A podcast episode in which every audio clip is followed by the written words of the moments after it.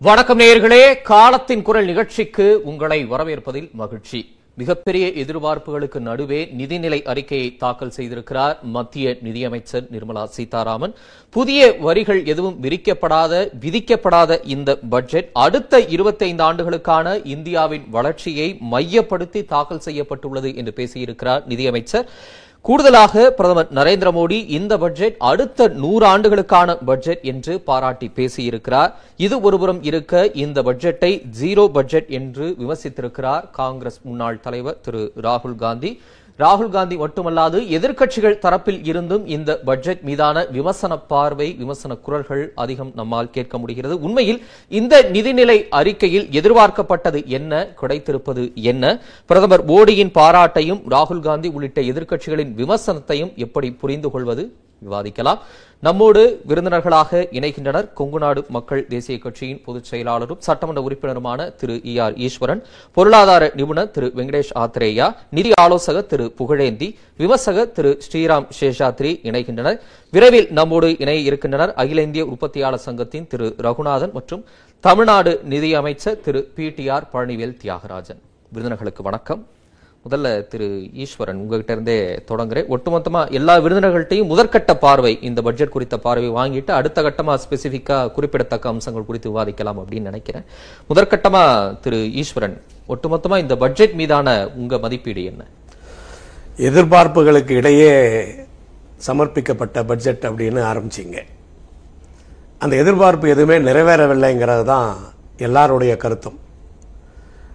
ஒருவேளை வந்து பெருநிறுவனங்கள் கார்ப்பரேட் வந்து அவங்க எதிர்பார்ப்பை வந்து பூர்த்தி பண்ணிக்கிட்டாங்க அவங்க என்னவோ ஒரு சேனல் வச்சுருக்காங்க. அவங்க வேலைகள் மட்டும் இன்றைக்கி நடந்திருக்கு. ஒரு காமன் மேன் குறிப்பாக மிடில் கிளாஸ் பீப்புள் அவங்கெல்லாம் பார்த்தோம்னு சொன்னால் எதிர்பார்த்தது எதுவுமே நடக்கலை அப்படிங்கிறது தான் உண்மை. இதில் வந்து பட்ஜெட்டில் வந்து நம்ம வந்து தேடி தேடி பார்க்க வேண்டியதாக இருக்குது எந்த விஷயத்தை வந்து பாசிட்டிவாக சொல்கிறது ஒரு பட்ஜெட் அப்படின்னு சொன்னால் ஏதாவது ஒன்று ரெண்டு விஷயமாவது நல்ல விஷயம் இருக்குமே அப்படின்னு நம்ம தேட வேண்டியதாக இருக்குது. அப்படி தேடி நான் பார்க்குறப்ப வந்து ஒன்று வந்து ஒரே நாடு ஒரே பதிவு அப்படிங்கிறது ஒரு வேளை வந்து ஒரு நல்ல விஷயமா இருக்கலாம். பட் எப்படி இம்ப்ளிமெண்ட் பண்ண போகிறாங்க எப்படி ஸ்டேட்டுகளை கம்பேர் பண்ணி அவங்களோட பேசி ஒருமித்த கருத்து ஏற்படுத்தி எப்படி பண்ண போகிறாங்க அப்படிங்கிறத பொறுத்து தான் அது இருக்குது ஒருவேளை அது வந்து சாத்தியப்பட்டால் அது கொஞ்சம் அங்கே இருக்கிற கரப்ஷன் அதெல்லாம் கொஞ்சம் குறைக்கிறதுக்கான அந்த வாய்ப்புகள் அதில் வந்து இருக்கும். இன்னொரு நல்ல விஷயம் அப்படின்னு சொன்னால் அதாவது கவர்மெண்ட்டுக்கு சப்ளை பண்ணுறவங்க அந்த எழுபது பர்சன்ட் பேமெண்ட் வந்து உடனே கிடைச்சிடும் அப்படின்னு சொல்லியிருக்காங்க. அது சப்ளை பண்ணுறவங்களுக்கான உள்ளது. இன்னொன்று இதே தான் அதாவது பல திட்டங்களை வந்து வேறு பேரில் வச்சுருந்தாங்க இப்போ வேற பேரில் சொல்கிறாங்க அறுபத்தெட்டு பர்சன்ட் வந்து டிஃபென்ஸ் எக்யூப்மெண்ட்ஸ் வந்து டொமஸ்டிக் இண்டஸ்ட்ரியில் வாங்குறேன்னு சொல்லியிருக்காங்க. மேக் இன் இண்டியா முதல்ல மேக் இன் இண்டியானாங்க இன்றைக்கி அந்த பேரை சொல்லலை. இதுதான். ஆனால் நம்முடைய என்ன? இங்கே டிஃபென்ஸ் காரிடார் வருது மேக் இன் இண்டியாவில் வருது வருது வருது. எங்கே வந்தது? வரவே இல்லையே. அப்போ அந்த வருத்தம் தான் நமக்கு தொக்கி நிற்குது அதுக்கு மேலே வந்து ஒரு மிடில் கிளாஸ் வந்து ஒரு பத்தாண்டுகளாகவே ஒரு எதிர்பார்ப்பில் இருந்தது ஒன்றுமே நடக்காதுன்னு சொல்கிறது அந்த ஒரு தனிமனித டேக்ஸ் வரம்பு. வரி வரம்பு வந்து கண்டிப்பாக உயர்த்தி இருக்கணும் அது எல்லாருமே எதிர்பார்த்தாங்க. ஈவன் பாரதிய ஜனதா கட்சியினுடைய ஆதரவாளர்கள் கூட அது கண்டிப்பாக நடக்கும் அப்படின்னு எதிர்பார்த்தாங்க. இப்போ கேட்டால் சாயங்காலம் கேட்டால் என்ன சொல்கிறாங்க நம்மளே டாக்ஸ் கட்டலனா அப்புறம் யா எப்படி நாடு எப்படி நல்லா இருக்கும் அப்படின்னு அவங்க ஸ்டாண்ட் இப்ப மாத்திக்கிட்டாங்க. ஆனா அவங்களே ஒரு எதிர்பார்ப்போட தான் இருந்தாங்க. சோ மிடில் கிளாஸ் பீப்புளுக்கு ஓரளவு கொடுக்கணும் அந்த டாக்ஸ்ல தான் எதையாவது பண்ணி ஆகணும். அதே போல பாத்தீங்கன்னு சொன்னா நீங்க வந்து கார்பரேட்டுக்கு இருபத்தஞ்சு பர்சன்ட் டேக்ஸ் அதே பார்ட்னர்ஷிப் கம்பெனி சின்ன கம்பெனிக்கெல்லாம் பார்த்தா thirty four point nine percent வருது சர்சார்ஜ் ஒரு டேக்ஸ் வந்து. ஆல்மோஸ்ட் தேர்ட்டி ஃபைவ் பர்சன்ட் வருது. ஏன்? கார்பரேட்டும் பிசினஸ் தான் பண்றாங்க. அப்ப சின்ன கம்பெனிகளும் பிசினஸ் தான் பண்றாங்க. ஏன் இவங்களுக்கு ஏன் டாக்ஸ் அதிகம்? இந்த கேள்விக்கு என்ன பதில் சொல்ல போறாங்க? ஏன் எதுக்காக வைக்கணும்? நாளைக்கு வந்து ஒரு விஷயத்தை வந்து ஒரு காம்படிஷன்ல போய் பண்றாங்க. அப்ப சின்ன கம்பெனி பெரிய கம்பெனி ஆகிறதுக்கே வாய்ப்பு இருக்காது. ஏன்னா இவன் அந்த பத்து பர்சன்டையும் வந்து நினைச்சுக்கிட்டு தான் கோட் பண்ணணும். ஒரு வேலைக்கு பார்த்தோம்னு சொன்னான் அப்ப அதாவது கார்ப்பரேட் அப்படின்னு சொன்னா எம்எஸ்எம்இ அதாவது கார்ப்பரேட் வந்து இன்னைக்கு நிறைய ப்ராஃபிட் பண்ணிருக்காங்கன்னு சொன்னா அது எம்எஸ்எம்இயோட கஷ்டம் at the cost of MSME ஆனா எம்எஸ்எம்இ தூக்கி நிறுத்துறதுக்கு எந்த பெனிஃபிட்டும் கொடுக்கல. ஆனா கார்ப்பரேட்டுக்கு திருப்பியும் அந்த டாக்ஸ் பெனிஃபிட் கொடுத்துருக்காங்க. ஆனா அரசாங்கத்தை பொறுத்த அளவுக்கு பேசுறதெல்லாம் போய் சேருதா இல்லையா அப்படிங்கறதே ஒரு பெரிய சந்தேகமா இருக்கு. அடுத்த கட்டத்துக்கு இந்தியாவை எடுத்துட்டு போறேன்னு சொல்றாங்க. யார் அடுத்த கட்டத்துக்கு எடுத்துட்டு போறாங்க? வசதியானவங்கள அடுத்த கட்டத்துக்கு எடுத்துட்டு போறாங்களா? பட்ஜெட் பார்க்கறப்ப எனக்கு அப்படிதான் தெரியுது. அடுத்த கட்டத்துக்கு இந்தியா போகுதுன்னா யார் போறாங்க? அப்ப இந்தியாவை ரெண்டா பிரிச்சு கீழே இருக்கவங்க மேல இருக்கவங்கன்னு வசதியானவங்க ஏழைகள்னு சொல்லி ஏழைகள் அப்படியே இருப்பான். ஏழைக்கும் வசதியானவனுக்கும் உள்ள வித்தியாசம் அதிகமாயிட்டே தான் இருக்குது. அதை குறைக்கிறதுக்கான எந்த முயற்சியுமே இந்த பட்ஜெட்ல மேற்கொள்ளப்படவில்லை. ஆனால் கண்டிப்பாக அந்த சந்தேகம் அடுத்த கட்டத்துக்கு போகுதுன்னு சொன்னா யார் அடுத்த கட்டத்துக்கு போறாங்க? சரி முழுவதும் ஒரு ஏமாற்றம் அளிக்கக்கூடிய பட்ஜெட் அப்படின்னு நீங்க சொல்றீங்க. சில கேள்விகளும் இருக்கு. நான் குறுக்கீடு இல்லாம முதற்கட்ட பார்வை எல்லா விருந்தினர்கள்ட்டையும் வாங்கிட்டு நான் வந்துடுறேன். தொடர்ந்து திரு வெங்கடேஷ் ஆத்ரேயா உங்களுடைய பார்வை என்ன? ஒட்டுமொத்தமா எதிர்பார்ப்புகளுக்கு மத்தியில தாக்கல் செய்யப்பட்ட இந்த பட்ஜெட்ல இருந்து என்ன செய்தி கிடைக்குது நமக்கு? எதிர்பார்ப்புகள் என்பது எப்பொழுதுமே சமூக பகுதிகளை பொறுத்து வேறுபடும். நண்பர் சொன்ன மாதிரி சிறு குறு தொழில் முனைவோர் விவசாயிகள் சாதாரண உழைப்பாளி மக்கள் இவர்களுடைய எதிர்பார்ப்பு வேறாக இருக்கும். வெறும் கார்பரேட்டுகள் எதிர்பார்ப்பு வேறாக தான் இருக்கும்.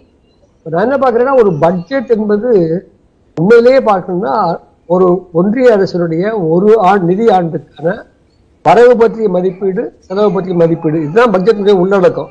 ஆனால் பட்ஜெட் முறையில் ஏராளமான அறிவிப்புகள் வருது. அவை இந்த ஆண்டு ஐந்து ஆண்டுகளுக்கு பத்தாண்டுக்கு வருகிறது. இதெல்லாம் வந்து எந்த வகையிலும் பட்ஜெட்ல கணக்குல வராது. அப்போ ஒரு அறிவிப்புகளாக ஒரு உரை நிகழ்த்தி விட்டு உள்பொழி விவரங்களை பார்த்தீங்கன்னா திருத்தப்பட்ட மதிப்பீடுகள் என்ன? சென்ற ஆண்டு சொல்லப்பட்ட மதிப்பீடு என்ன? இந்த வருகிற ஆண்டுக்கு வைத்திருக்கின்ற மதிப்பீடுகள் என்ன? ஐட்டம் மாதிரியா பார்த்தீங்கன்னா என்ன நிற்குது அப்படின்னா பெரிய அதாவது தொடர்ந்து அதே தாராளமய தீவிரமான தாராளமய பாதையில் அரசாங்கம் பயணிக்குது என்பதா வருது. தனியார் மயமாக்கலை மிக தீவிரமாக இந்த அரசு முன்னெடுத்துக் கொண்டு செல்கிறது. வேலை வாய்ப்பை பற்றியோ வறுமை ஒழிப்பை பற்றியோ ஏற்றத்தாழ்வுகளை குறைப்பது பற்றியோ இந்த பட்ஜெட்ல பெருமளவுக்கு எந்த விதமான முனைவுகளும் இல்லை என்று சொல்லலாம். இன்னும் சொல்ல போனா பட்ஜெட் தெளிவா என்ன முன்வைக்குதுன்னா அவங்க பிலாசபி எப்படி முன்வைக்கிறாங்கன்னா நாங்க தனியார் துறையை சார்ந்து தான் இந்த வளர்ச்சியை பார்க்கிறோம். பொதுத்துறை எப்ப தேவைப்படலாம்னா ஊருகா மாதிரி தனியார் துறை முதலீடுகள் வெற்றிகரமாக நிகழ்வதற்கு கொஞ்சம் பொதுத்துறை முதலீடு தேவைப்படும். அந்த வகையில வந்து க்ரௌடிங் இன் எஃபெக்ட்டுக்கு பப்ளிக் இன்வெஸ்ட்மெண்ட் யூஸ் பண்ணிக்கலாம். பட் முக்காவாசி தனியார் துறையினுடைய அடிப்படையில் போகுதுன்னா இப்போ என்ன பிரச்சனை வருதுன்னா யாரு தனியார் துறை சிறு குறு விவசாய தனியார் துறை இல்லையா? ஆஹ் நம்ம ஈஸ்வரன் பேசுறாரு அவர் போன்றவர்கள் தனியார் துறை இல்லையா? ஏராளமான விவசாயிகள் தனியார் துறை இல்லையா? உழைப்பாளி மக்கள் சுய வேலை செய்வோர் தனியார் துறை இல்லையா? இந்த பகுதி மக்களுக்கான ஒரு முனைவையே இல்லை இருக்க மாட்டேங்குது. தனியார் என்றாலே டாடா பிர்லா அந்தானி அம்பானி என்று தான் பார்க்கணுமா? ஏராளமான கோடிக்கணக்கான கடும் உழைப்பை செலுத்துகின்ற சொல்லப்போனா புதிய தொழில்நுட்பங்களை உருவாக்குகின்ற ஏராளமான முனைவோர்கள் இருக்கிறாங்க தொழில் முனைவோர் இருக்கிறாங்க. அவங்களுக்கு பல அறிவிப்புகள் வந்தாலும் நிவாரணம். உடனே ஒரு விஷயம் நான் சொல்ல விரும்புறேன். அதாவது நம்ம ரெண்டாயிரத்தி இருபத்தி ரெண்டு இருக்கிறோம் ரெண்டாயிரத்தி பத்தொன்பது இறுதியிலேயே பொருளாதாரம் பின்னடைவு அடைஞ்சு கிட்டத்தட்ட இப்ப அவங்களே ரிவைஸ் பண்ணி மூணு ஏழு சதவீதம் வளர்ச்சி விகிதம் சொல்லியிருக்காங்க பெருந்தொற்றுக்கு முன்பாகவே பொருளாதாரம் மந்தமாக இருந்திருக்கிறது. பெருந்தொற்று காலத்தில் இரண்டு ஆண்டுகளில் ஏராளமான மக்கள் பட்ட கஷ்டத்துக்கு நிவாரணம் அளிக்க மத்திய ஒன்றிய அரசு முன்வரவில்லை. மொத்தமே வந்து அரசு செலவு என்ற வகையில தேச உற்பத்தி மதிப்புல ஒரு ரெண்டு பெர்சென்ட் தான் அவங்க செலவழிச்சிருக்காங்க இந்த இருபது லட்சம் கோடி ரூபாய் என்பதெல்லாம் வந்து கடன் சம்பந்தப்பட்ட விஷயங்கள் அறிவிப்புகளை கொண்டது. அதேதான் ஆத்ம நிர்பார் சமாச்சாரமும் ஒரு மிகச் சிறிய பகுதிக்கு நிறைய அறிவிப்புகளும் சலுகைகளும் முதல்களும் போகுது. பெரும்பகுதி உழைப்பாளி மக்களுக்கு அவங்க வாழ்வு இழந்து வேலை இழந்து விவசாயம் பாதிக்கப்பட்டிருக்கக்கூடிய மக்களுக்கு எல்லா கட்சிகளும் நிபுணர்களும் சேர்ந்து கேட்ட ஒரு மாசத்துக்கு ஏழாயிரத்தி ஐநூறு ரூபா கொடுங்க. ஒரு ஆறு மாசத்துக்கு தானியம் கொடுங்க என்ற குரல்கள் ஆஹ், உண்மையிலேயே அரசுக்கு ஒலிக்கவில்லை. ஆஹ், என்னை பொறுத்தவரையில அதே பாதையில் அரசு தொடர்கிறது என்றுதான் நான் நினைக்கிறேன். சரி. திரு புகழேந்தி குறுக்கீடே இல்லாம முதற்கட்டமா இந்த பட்ஜெட் குறித்த உங்க மதிப்பீடு பார்வை என்ன? இதில் இன்னோவேஷன் இல்லை ஃபர்ஸ்ட் இன்னும் வந்து அரைச்சமாகவே அரைக்கிற மாதிரி அதே ஃபார்மேட்டில் வந்து ஒரு பட்ஜெட்டை பண்ணிகிட்டு இருக்கிறோம் ஏன்னா நிறையா மாறிடுச்சு. இந்த கடந்த இருபது ஆண்டுகளில் பார்த்தீங்கன்னா சேவை சம்மந்தப்பட்ட வருமானம் அதிகரிச்சிருக்கு.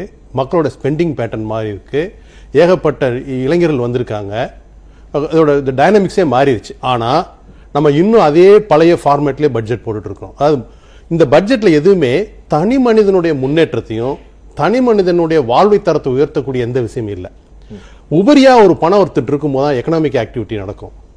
ஆனா இதுல கொடுமையான விஷயம் என்னன்னு பாத்தீங்கன்னா இந்த two thousand full details income tax கொடுத்ததுல பாத்தீங்கன்னா இந்தியாவில் இருக்கிற ஆறு கோடி பேர் வந்து டாக்ஸ் ரிட்டர்ன் ஃபைல் பண்றாங்க. அதுல டூ பாயிண்ட் ஃபோர் க்ரோ ரெண்டு ரெண்டு புள்ளி நாலு கோடி பேருக்கு வந்து ஜீரோ டேக்ஸ் மொத்தம் இருக்கிற நைன்டி த்ரீ இருக்கிற fifty three percent people pay பண்ணது வந்து அது மூணு கோடி ஆறு லட்சம் பேர் பே வந்து எழுபதாயிரம் கோடி தான் டேக்ஸ் மிச்சம் இருக்க நாற்பத்தி நாலு லட்சம் பேர் தான் வந்து தொண்ணூற்றி ரெண்டு பர்சன்ட் ஆஃப் டோட்டல் டேக்ஸை பே பண்ணியிருக்காங்க அப்போ இந்தியாவோட மொத்த நூற்றி முப்பத்தஞ்சு கோடியில் நாற்பத்தி நாலு லட்சம் பேர் தான் தொண்ணூறு பர்சன்ட் ஆஃப் இன்கம் டேக்ஸை பே பண்ணியிருக்காங்க அப்படின்னா எவ்வளோனா பாயிண்ட் ஃபோர் பர்சன்ட் அப்போ மிச்சம் இருக்கவங்களெலாம் வந்து டேக்ஸ் பே பே பண்ணுற அளவுக்கு இல்லையா? அப்போ யார் வந்து சேல்ரி வாங்கி அவங்களுடைய வருமானம் அரசுக்கு தெரியுதோ அவங்கள தான் வந்து நம்ம நசுக்கிறோமே ஒழிய மற்றவங்களை பற்றி எதுவும் பேசுறதில்லை. இதே அரசு வந்து கருப்பு பணத்தை ஒழிப்போம் கருப்பு பணத்தை மீட்டுருவோம் அப்படின்னு சொன்னவங்க இன்னைக்கு என்ன பண்றாங்க? யார் வந்து டாக்ஸ் பே பண்ணுறானோ அவனை தான் நெருக்கிட்டு இருக்காங்க. ஒரு பக்கம் ஜிஎஸ்டி இன்னொரு பக்கம் இன்கம் டேக்ஸு இடையில இருக்கிற மருத்துவ செலவுகள்லாம் பல மடங்கு ஆயிடுச்சு உங்களுக்கு தெரியும். கோவிட் வந்தப்போலாம் பல குடும்பங்கள் வந்து பணம் பே பண்ண முடியாமல் தத்தளிச்சாங்க. அடுத்து வந்து கல்வி செலவு அதிகமாகுது. இது மாதிரி தனி மனிதனுடைய செலவுகள் அதிகமாகும் போது அவனுக்கு உபரியான பணம் கிடைக்காது. ஆனா டாக்ஸ்ல வந்து எந்த சேஞ்சும் கிடையாது. இந்த வருமான வரி செலுத்துபவர்களுக்கு நன்றி அப்படின்னு இன்னைக்கு ஸ்பெசிபிக்கா அமைச்சர் பேரவையில குறிப்பிட்டதை நீங்க பார்த்திருப்பீங்க. ஆமா ஆமா ரொம்ப நன்றி தான் இது வந்து இது லிப் சர்வீஸ்ங்கிற மாதிரி வார்த்தைகள்ல மட்டும் சொல்றது நன்றி. செயலாக்கத்துல கிடையாது. இதுல நான் வந்து ஒன்னாவது எதிர்பார்த்து பார்த்தீங்கன்னா அஞ்சு லட்சத்து கீழே உள்ளவங்க இருக்கிறது நாலு புள்ளி மூணு கோடி பேர் டாக்ஸ் ஃபைல் பண்றவங்க வந்து அஞ்சு லட்சத்துக்கு கீழே இருக்காங்க. அதுல வர்ற மொத்த வருமானமே வந்து இருபத்தஞ்சாயிரம் கோடி. நானாக நானா நான் நிதியமைச்சராக இருந்தால் ஃபஸ்ட்டு அஞ்சு லட்சம் வரைக்கும் யாரும் நீங்கள் டேக்ஸ் ரிட்டர்ன் பண்ணாதீங்க டைமை வேஸ்ட் பண்ணாதீங்க. இருபத்தாயிரம் கோடி ரூபாய். ஏன்னா இந்த வருஷம் பாருங்கள் என்ன மாறுதட்டணும் நாலு லட்சம் கோடி ஜிஎஸ்டி அதிக வருமானம். டென் பாயிண்ட் பத்து லட்சத்தி தொண்ணூத்தி ஒன்பதாயிரம் கோடி ரூபாய்க்கு பதிலாக நம்ம பதினஞ்சு லட்சத்துக்கிட்ட போய் போகிறோம் அதில் அவர் சொன்னால் ஒரு லட்சத்தி நாற்பதாயிரம் கோடி ரூபாய் வருமானம் வந்திருக்கு ஜிஎஸ்டின்னு சொல்லிட்டு. அது எல்லாத்துக்கும் தெரியும். பொருளோட விலை அதிகமாச்சு இன்ஃப்ளேஷன் அதிகமாச்சு. அதனால வந்து அது பெருமைப்பட வேண்டிய விஷயம் இல்லை. ஏன்னா கிட்டத்தட்ட எல்லா மூலப்பொருளோட விலையும் அதிகமாக இருக்கு அடுத்து இன்கம் டேக்ஸில் பார்த்தீங்கன்னா கிட்டத்தட்ட ரெ- ரெண்டரை லட்சம் கோடி அதிகமாக வரப்போகுது. அறுநூத்தி முப்பத்தி நாலு பில்லியன் டாலர் சர்ப்ளஸ் ரிசர்வ் நம்ம ரிசர்வ் வச்சிருக்கோம் forex reserve current account deficit almost same Q ஒன்ல வந்து எக்ஸசிவாக இருந்துச்சு சர்ப்ளஸில் இருந்துச்சு இப்போ டிஃபிசிட்டை போட்டு ஸோ எல்லா பொருளாலும் இண்டிகேட்டர் அடுத்து ஆர்பிஐ மற்றும் பேங்க்ஸ் டிவிடெண்ட் எல்லாம் கொடுக்குறாங்க. இப்போ எல்லா பேங்கும் வந்து நெட் நெட் என்பிஏ கம்மி ஆயிருச்சு பப்ளிக் செக்டர் கம்பெனிலாம் நல்லா பெர்ஃபார்ம் பண்றாங்க. அரசுக்கு வருமானம். எல்லா இடத்துலயும் வருமானம் வருமானம் சொல்ற அரசு ஏன் வந்து தன் இந்த மனிதர்கள் நேர்மையான மனிதர்கள் அவங்களுக்கு ஒண்ணுமே பண்ணல. ஒரு நல்ல திங்கிங் கிடையாது. இன்னோவேஷன் கிடையாது. இப்ப இனோவேஷன் இல்லாத ஒரு பட்ஜெட் அப்படிங்கிறது உங்க ஒரு வரி மதிப்பீடு. சரி தொடர்ந்து பேசலாம். திரு ஸ்ரீராம் சேஷாத்ரி எப்படி பாக்குறீங்க முதற்கட்டமா குறுக்கீடே இல்லாம இந்த பட்ஜெட்டோட உங்க மதிப்பீடு என்ன? ஓகே. நான் வணக்கம் தம்பி தமிழரசன். நான் வந்து மத்தவங்க சொன்னதுக்கு பதிலா பிற்பாடு சொல்றேன். என்னுடைய பார்வையை ஒண்டி சொல்லிடுறேன். ஒரு ஐந்து மாநில தேர்தல் வரும்போது நார்மலா மத்த அரசாங்கங்களா இருந்திருந்தா பட்ஜெட்டை வந்து பயங்கர பாப்புலிஸ்ட் பட்ஜெட்டா போட்டிருப்பாங்க. இந்த பட்ஜெட் அந்த மாதிரி செய்யாமல் ஒரு தொலைநோக்கு பார்வையோட போட்டிருக்கிறதுனால அப்படின்னா கவர்மெண்ட் என்ன சொல்ல வராங்க அப்படின்னு சொன்னீங்கன்னா நாங்கள் செல்லும் பாதையில் நாங்கள் ஒருமுகமாக இருக்கிறோம். எங்களுக்கு அதுல ஒரு கான்பிடன்ஸ் இருக்கு. அதை தான் சொல்ல வந்திருக்காங்க. அதை தான் இண்டஸ்ட்ரீஸும் வெல்கம் பண்றாங்க. ரெண்டாவது பலருக்கு பட்ஜெட் அப்படி என்பது பற்றி ஒரு புரிதல் இருக்கும். என்னை பொறுத்த வரைக்கும் பட்ஜெட் அப்படின்னா இது வந்து டாக்ஸ் சம்பந்தமானது மட்டுமே கிடையாது. ஏன்னா பலரும் வந்து ஒரு குறுகிய நோக்கத்தோடு இது வந்து இன்கம் டாக்ஸ்ல என்ன இருக்கு ஜிஎஸ்டில என்ன இருக்கு அப்படின்னு பார்ப்பது வந்து ஒரு பாமரத்தன்மையாக தான் நான் பார்க்கிறேன். ஒரு பட்ஜெட் ஒரு நிதிநிலை அறிக்கை என்பது ஒரு fiscal policy of the government இந்த அரசாங்கத்தினுடைய கொள்கை விளக்கம் அதாவது இந்த ஆஹ், எப்படி நிதி மேலாண்மையை பத்தின ஒரு கொள்கை விளக்கம் தான் ஒரு பட்ஜெட் என்பதனுடைய ஒரு விமர்சனம். இது ஆஹ், ஒரு ஃபார்வர்ட் லுக்கிங்ல வரும்போது ஒரு பத்து பதினைந்து ஆண்டுகளுக்கு உண்டான இந்த அரசாங்கம் என் எதையெல்லாம் செய்யும் என்பதை சொல்லுவதும் இந்த அட- இந்த ஆண்டு நாங்கள் எதை செய்தோம் அதனுடைய அச்சீவ்மெண்ட் என்ன ஆச்சு? அடுத்த ஆண்டு என்ன செய்ய போகிறோம்? இது வந்து அந்த ஒரு வருடத்துக்கான ஒரு நிதிநிலை அறிக்கை என்பது அந்த ஒரு பிஸ்கல் பாலிசியில வரும்போது சொன்னாலும் எங்கள் கொள்கை விளக்கம்னு வரும்போது இது ஒரு வருடத்துக்குள்ள நிறுத்த முடியாது. பல ஆண்டுகள் தள்ளிதான் போகும். இதுதான் ஒரு பட்ஜெட்டினுடைய உண்மையான விளக்கமாக இருக்க முடியும். அதனால வந்து இந்த பட்ஜெட்டை பொறுத்த வரைக்கும் எஸ் பர்சனல் இன்கம் டேக்ஸ் குறையவில்லை ஆர் மாற்றி அமைக்கப்படவில்லை. அது வந்து எனக்கு முன்னாடி பேசினவரும் சொன்னார் இந்த மாதிரி இத்தனை பர்சன்டேஜ் ஆஃப் த பீப்புள் இருக்காங்க அப்படின்ட்டு. அப்போ அந்த பர்சனல் இன்கம் டாக்ஸ் நெட்டுக்குள்ள வரவில்லை என்பதுதான் ஒரு முக்கியமான ஒரு பாயிண்டா இருக்கு. அதனால வந்து அவர்களுக்கெல்லாம் தள்ளி விட்டுருவோம் அதுக்கெல்லாம் நாங்க டாக்ஸே போட மாட்டோம். அப்படின்னு சொன்னா வேறு விதமான டாக்ஸஸ் வந்துட்டு தான் இருக்கும். அது வந்து அந்த இருபத்தைந்தாயிரம் கோடி என்பது ஒரு சின்ன அமௌண்ட்டாக தெரியலாம். ஆனால் அவர்களும் பார்ட்டிசிபேஷனா இருக்கணும் என்பதுதான் ஒரு எந்த ஒரு அரசாங்கத்தினுடைய ஒரு பார்வையாகவும் இருக்கும். இரண்டாவது இந்த இன்ஃப்ராஸ்ட்ரக்சர் புஷ் வந்து நீங்க என்ன வேணா கிண்டல் அடிக்கலாம் இதை வந்து வேற ஒரு பேர்ல சொல்லப்பட்டதுன்றலாம் இருந்தாலும் ஒரு ஆத்ம நிர்பர் பாரத் அதாவது சுயசார்பு இந்தியாவை நோக்கி செல்லும் போது நாம் சில கட்டமைப்புகளை செல்லணும். இன்னொன்னு மூன்றாவது நான் நானே சொல்லணும்னு பார்த்தா எனக்கு முன்னாடி பேசினவர் ரொம்ப விளக்கமா சொல்லிட்டார். All economic indicators are very vibrant poly ரொம்ப பாசிட்டிவா இருக்கு. எல்லாம் நல்லா இருக்குன்ட்டு. அதை நடத்தினது கடந்த ஏழு ஆண்டுகள்ல நடந்த ஒரு இந்த மாதிரி ஒரு நிதி மேலாண்மை தான் நம்மளை இந்த மாதிரி ஒரு ஸ்ட்ராங் சுச்சுவேஷன்ல எடுத்துட்டு வந்து வைத்திருக்கிறது. முக்கியமாக அதுவும் இரண்டு வருடம் நம்மளுடைய அந்த கோவிட்னால ஒரு பொருளாதாரமே நிலை கொள்ளைந்த போதும் நம்மளை இந்த இடத்துக்கு எடுத்துட்டு வந்து வச்சிருக்குன்னா இது அந்த ஒரு ஐ- ஏ- ஐந்து முதல் ஏ- ஏழு ஆண்டுகள் செய்யப்பட்ட பல விதமான ஒரு காரணங்கள்னாலதான் என்பது கண்டிப்பா இது வந்து நமக்கு தெரிய வருது. சிம்பிளா வந்து பண்ண பண்ண டாக்ஸ் ரிஃபார்ம்ஸ் ஆகட்டும் ஐபிசி ரிஃபார்ம்ஸ் ஆகட்டும் அனைத்துமே ஒன் ஒன் ஆஃப்டர் அதர்னுடைய பலன் நமக்கு தெரிய ஆரம்பிக்கிறது. இந்த பலன் நமக்கு சஸ்டெயின்டா வரும்போது ஏன்னா இப்ப இருக்கக்கூடிய அந்த ஜிஎஸ்டி கலெக்ஷன் கூட சஸ்டெயின்ட் ஆகும்போது தான் அது ரேஷனலைசேஷன் பண்ண முடியும். இதனுடைய நம்ம இன்கம் டாக்ஸினுடைய கலெக்ஷன் ஜாஸ்தி ஆகும்போது அது ரேஷனலைசேஷன் பண்ண முடியும். இல்லைன்னா பொறுப்பற்ற தனமா எல்லாத்தையும் தூக்கி தூக்கி கொடுத்து ஒரு பாப்புலர்ஸ் பட்ஜெட் போடலாம். அதை செய்யாமல் இருந்ததே என்ன என்ன பொறுத்த வரைக்கும் நிதியமைச்சருக்கு பாராட்டுகள் நான் இதுதான் என்னோட முதல் கட்ட பார்வையாக வைக்கிறேன். சரி பாப்புலிஸ்ட் பட்ஜெட் எப்படி பொறுப்பற்ற பட்ஜெட்னு சொல்றீங்க அப்படின்னு ஒரு ஒரு கேள்வியும் இருக்கு. சரி இல்ல. முதற்கட்ட பார்வை நீங்க வச்சுட்டீங்க. பா- populist- இல்ல இல்ல இல்ல. இல்ல, நீங்க கேட்ட கேள்விக்கு என்ன பதில் சொல்ல விட்டுருங்க. நீங்க வந்து நம்ம நம்ம வந்து ஒரு பொறுப்புள்ளத்தனமாக பாப்புலிஸ்ட் பட்ஜெட்னு சொல்றதுனுடைய பேரே என்னன்னா.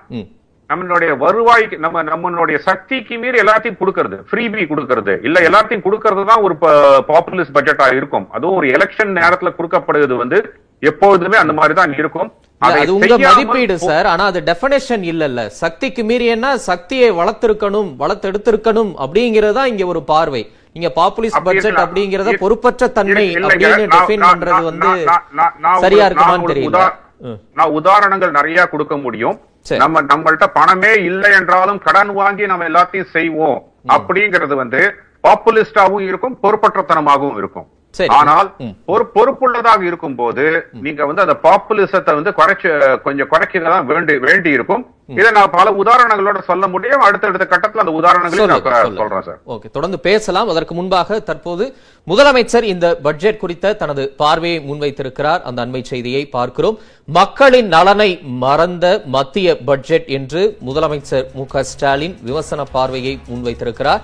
மத்திய பட்ஜெட் இன்று தாக்கல் செய்யப்பட்டிருக்கும் நிலையில் மக்களின் நலனை மறந்த மத்திய பட்ஜெட் என்று முதலமைச்சர் மு க ஸ்டாலின் இந்த நிதிநிலை அறிக்கை குறித்த தனது பார்வையை முன்வைத்திருக்கிறார். விமர்சனத்தோடு இந்த நிதிநிலை அறிக்கையை அவர் அணுகியிருக்கிறார். மக்களின் நலனை மறந்த மத்திய பட்ஜெட் என்று அவர் தனது இந்த மத்திய நிதிநிலை அறிக்கை குறித்த தனது பார்வையை முன்வைத்திருக்கிறார். அண்மை செய்தியாக பார்த்துக் கொண்டிருக்கிறோம். தொடர்ந்து விருந்தினர்களிடம் கருத்துக்களை கேட்டறியலாம் திரு ஈஸ்வரன். குறுக்கீடே இல்லாம சொன்னீங்க. ஆனா இதுல பல விஷயங்கள் இப்ப பாரதிய ஜனதா கட்சியினரோ அவர்களோட இப்ப சமீபத்துல கூட்டணியை முறிச்சுக்கிட்ட அதிமுக இணை ஒருங்கிணைப்பாளர் முன்னாள் முதலமைச்சர் பலர் அந்த கூட்டணி பாஜக கூட்டணி கட்சி தலைவர்கள் இதை வரவேற்று பேசியிருக்கிறாங்க. இப்ப நாட்டின் பொருளாதார வளர்ச்சி ஒன்பது புள்ளி இரண்டு விழுக்காடு எதிர்பார்க்கப்படுகிறது. கொரோனா பாதித்த ஒரு மிகப்பெரிய நாடுகளின் பட்டியல்ல பொருளாதாரம் மீண்டு வருவது இந்தியால தான் அப்புறம் மாநிலங்களுக்கு வட்டி இல்லாமல் கடன் தருவதற்கு ஒரு லட்சம் கோடி ரூபாய் ஒதுக்கீடு. அப்புறம் இருபத்தி ஐந்தாயிரம் கிலோமீட்டர் தொலைவுக்கு புதிய நெடுஞ்சாலைகள் அமைக்கப்படும். இப்ப பிரதமர் வீடு வழங்கும் திட்டத்தில் எண்பது லட்சம் வீடுகள் புதிதாக கட்டப்படும். அறுபது லட்சம் புதிய வேலை வாய்ப்புகள் ஸ்டார்ட் அப் நிறுவனங்களுக்கான வரி சலுகை தாய்மொழி கல்விக்கு முக்கியத்துவம் ஒன்று முதல் பனிரெண்டு வகை அளிக்கப்படும் இருநூறு கல்வி தொலைக்காட்சி சேனல்கள் அளிக்கப்படும் ஃபைவ் ஜி அலைக்கற்றை ஏலம் நடைபெறும். இந்த மாதிரி பல விஷயங்கள் பட்டியலிடுறாங்களே. ஒன்பது புள்ளி இரண்டு விழுக்காடு பொருளாதார வளர்ச்சி அப்படிங்கறத தொட்டு இப்ப பட்டியலிட்டதெல்லாம் பாசிட்டிவான அம்சங்களா பார்க்க முடியலையா அவங்களால இப்போ வந்து பொருளாதார நிபுணர்கள் அவங்கெல்லாம் எல்லாம் டேட்டா சொல்லிட்டு இருக்காங்க. ஜிடிபி டெபிசிட் இவ்வளவு. இது மாதிரிலாம் சொல்லிட்டு இருக்காங்க பட் நான் கேட்குறது என்னன்னா இப்ப ஏழு வருஷம் ஆச்சு இல்ல இப்ப ரெண்டாயிரத்தி பதினாலுல ஆட்சிக்கு வந்து இத்தனை வருஷம் ஆச்சு இல்ல மக்களுடைய வாழ்க்கை தரத்துல என்ன மாற்றம் வந்திருக்கு? அது சொல்ல முடியுமா? உங்க டேட்டாலாம் இருக்கட்டும். இந்த டேட்டா இவ்வளவு இருக்கு இவ்வளவு இருக்கு எல்லாம் இவ்வளவு ரிசர்வ் இருக்கு எல்லாம் ரைட்டு மக்களுடைய அடித்தட்டு மக்களுடைய வாழ்க்கை தரத்துல ஏதாவது வித்தியாசம் வந்திருக்கா? ஒரு வேலை அதை விடுங்க. அதுக்கு முன்னாடி என்னாச்சு? வேலை வாய்ப்பின்மை அதிகமாயிருக்கு. படிச்சுட்டு வேலை இல்லாதவன் எல்லா ஊர்லயும் என்ன பண்றதுன்னு தெரியாம தடுமாறுறான். களத்துல இருக்கவங்களுக்கு தான் தெரியும். சும்மா டேட்டா பார்த்துட்டு இருக்கவங்களுக்கு நம்ம இதை சொல்லிக்கலாம். ஜிடிபில வளர்ந்துருச்சு. ஜிஎஸ்டி கலெக்ட் ஆயிடுச்சு. இதை டேட்டா சொல்லிட்டு இருந்து என்ன பிரயோஜனம் இருக்கு சொல்லுங்க? அறுபது லட்சம் புதிய வேலை வாய்ப்புகள் உருவாக்கப்படும்ங்கிற அறிவிப்பு இன்னைக்கு வந்திருக்கு. சரி அது எப்படி உருவாக்க போறீங்க? அறுபது லட்சம் வேலை வாய்ப்புகளை நீங்க எப்படி உருவாக்க போறீங்க? அதாவது நீங்க வந்து உற்பத்தி நிறுவனங்களுக்கு எந்த விதமான ஊக்குவிப்பும் பெருசா கிடையாது. நீங்க அது உற்பத்தி நிறுவனங்களுக்கு ஊக்குவிப்புன்னு சொன்னா நாங்க பேண்டமிக்ல பாதிக்கப்பட்டவங்களுக்கு அந்த எமர்ஜென்சி கிரெடிட் அந்த லைன்ல இருக்கிற அதை வந்து நாங்க இன்னும் அதிகப்படுத்தி இருக்கிறோம் அந்த லட்சம் கோடி ஆத்ம நிர்பார் மட்டும். அதுல ஒண்ணு கேக்குறேங்க. ரெண்டாயிரத்தி இருபதுலயே வந்து உங்களுக்கு வந்து மூணு லட்சம் கோடி சொன்னாங்க. அந்த மூணு லட்சம் கோடியை இன்னும் முழுசா யாரும் வாங்கல. மூணு லட்சம் கோடியை யாரும் வாங்கல. காரணம் என்னன்னா ரீபேமெண்ட் ஆளை கொன்றும். எல்லாத்தையும் வந்து நீங்க வந்து இனிமேல் தான் இப்ப ரீபேமெண்ட் வருது. ஃபர்ஸ்ட் மூணு லட்சம் கோடியில வாங்கினவங்களுக்கு இப்ப ரீபேமெண்ட் வருது. ரீபேமெண்ட் வர்றப்ப எத்தனை பேர் கையை தூக்குறான்னு தெரியாது. அன்னைக்கு தான் அவருடைய கஷ்டம் தெரியும். அதனால பல பேர் வந்து அதுல வந்து எடுக்கிறதே கிடையாது. இப்ப மூணு லட்சமே என்ன கம்ப்ளீட் ஆகல. இடையில அது நாலரை லட்சமா ஆக்குறோம்னாங்க. இப்ப ஐம்பதாயிரத்தை சேர்த்து அஞ்சு லட்சமா ஆக்குறாங்க.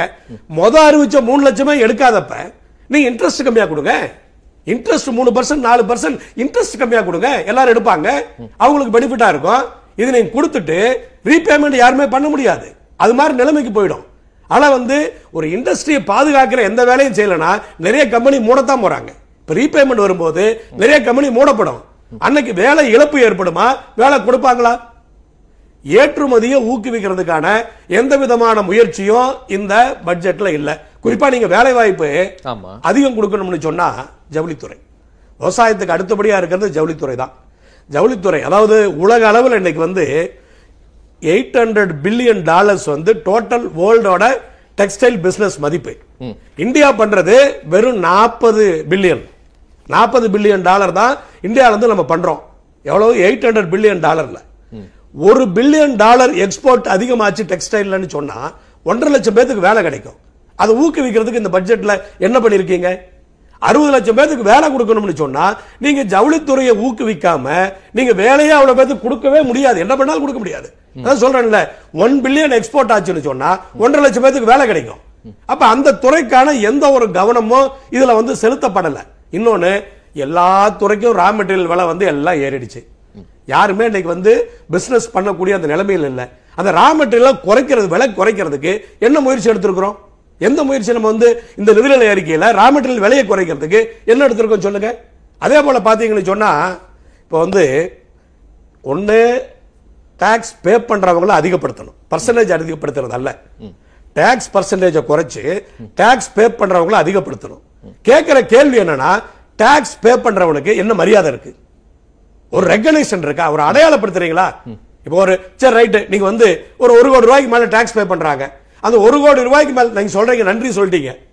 பாராளுமன்றத்துல நன்றி ஏதோ இதெல்லாம் சொல்லுவாங்க. ஒரு சால்வை போட்டு ஒருத்தர் வந்து ஒரு அஞ்சு கோடி ரூபாய் டொனேஷன் கொடுக்குறான்னு வச்சுங்க ஒரு சால்வை போட்டு நன்றின்னு சொல்லிடுவாங்க. அது மாதிரி அது தெரியுது அது. ஒரு ஒரு கோடி ரூபாய் டாக்ஸ் ஒரு உதாரணத்துக்கு சொல்றேன். ஒரு ஒரு கோடி ரூபாய் டாக்ஸ் பண்றாங்க பே பண்றாங்க. அவங்க அவங்கள டாக்ஸ் பேயர்ஸ்னால தான் நாடு நடக்குதுன்னு தெரியுமில்ல. அப்போ ஒரு ஒரு கோடி ரூபாய்க்கு மேல டாக்ஸ் பே பண்றாங்கன்னு சொன்னா அவங்களுக்கு ஒரு ஐடி கார்டு கொடுங்க. என்ன எதிர்பார்க்கறீங்க? பாருங்க. நான் வந்து பாருங்க ரெகக்னைசேஷன் தான் எதிர்பார்க்கறான் டாக்ஸ் பே பண்றவன். அவன் பெனிஃபிட்டை விட. தன்னால நாட்டுக்கு நம்ம இவ்வளவு கொடுக்கறோம். தன்னை அடையாளப்படுத்தப்படணும்னு நினைக்கிறான். ஒரு ஏர்போர்ட்டுக்கு போறான். அவன் தொழில் பண்றான். டாக்ஸ் நிறைய பே பண்றான். ஒரு ஏர்போர்ட்டுக்கு போறான். அந்த ஐடி கார்டை காமிச்சு அங்க ப்ரியாரிட்டி கொடுங்க. ஒரு டிக்கெட் புக் பண்ணுமா? அதுல ஒரு ப்ரியாரிட்டி கொடுங்க. ஏன்னா அவன் தான் ஏர்ன் பண்றான்ல. அப்ப அவன் தொழில் பண்ணணும்ல. அவன் டைமிங் முக்கியமா இல்லையா? அப்ப ஒரு ஒரு உதாரணத்துக்கு சொல்றேன். ஒரு ரெகக்னைசேஷன் கொடுங்க. அதுக்கான முயற்சி எதுவுமே இல்லை. சோ இது மாதிரி வந்து நீங்க வந்து அப்புறம் பாத்தீங்கன்னு சொன்னா டாக்ஸ் அதாவது டாக்ஸுக்கு வந்து இன்னைக்கு வந்து குறைச்சு இத வந்து சாதிக்க முடியும்னு எவ்வளவோ வழிகள் இருக்கு. அத பத்தி கவலையே படல நம்ம. அதை பத்திலாம் நமக்கு கவலையே கிடையாது. அந்த கவலை இல்லாமல 25 ஆண்டுகளுக்கு உண்டான பட்ஜெட் நூறு ஆண்டுகளுக்கு இந்த உண்டான வருஷம் என்னங்க? பட்ஜெட் மோடி அப்படின்லாம் இந்த. வருஷம் என்னங்க? சாமானியர்களின் கரத்தை வலுப்படுத்தக்கூடிய ஒரு பட்ஜெட் அப்படின்னு மோடி இந்த பட்ஜெட்ல உள்ள. பிரச்சனையே அதான் இந்த வருஷத்துக்கு என்ன தர போறீங்க நீங்க?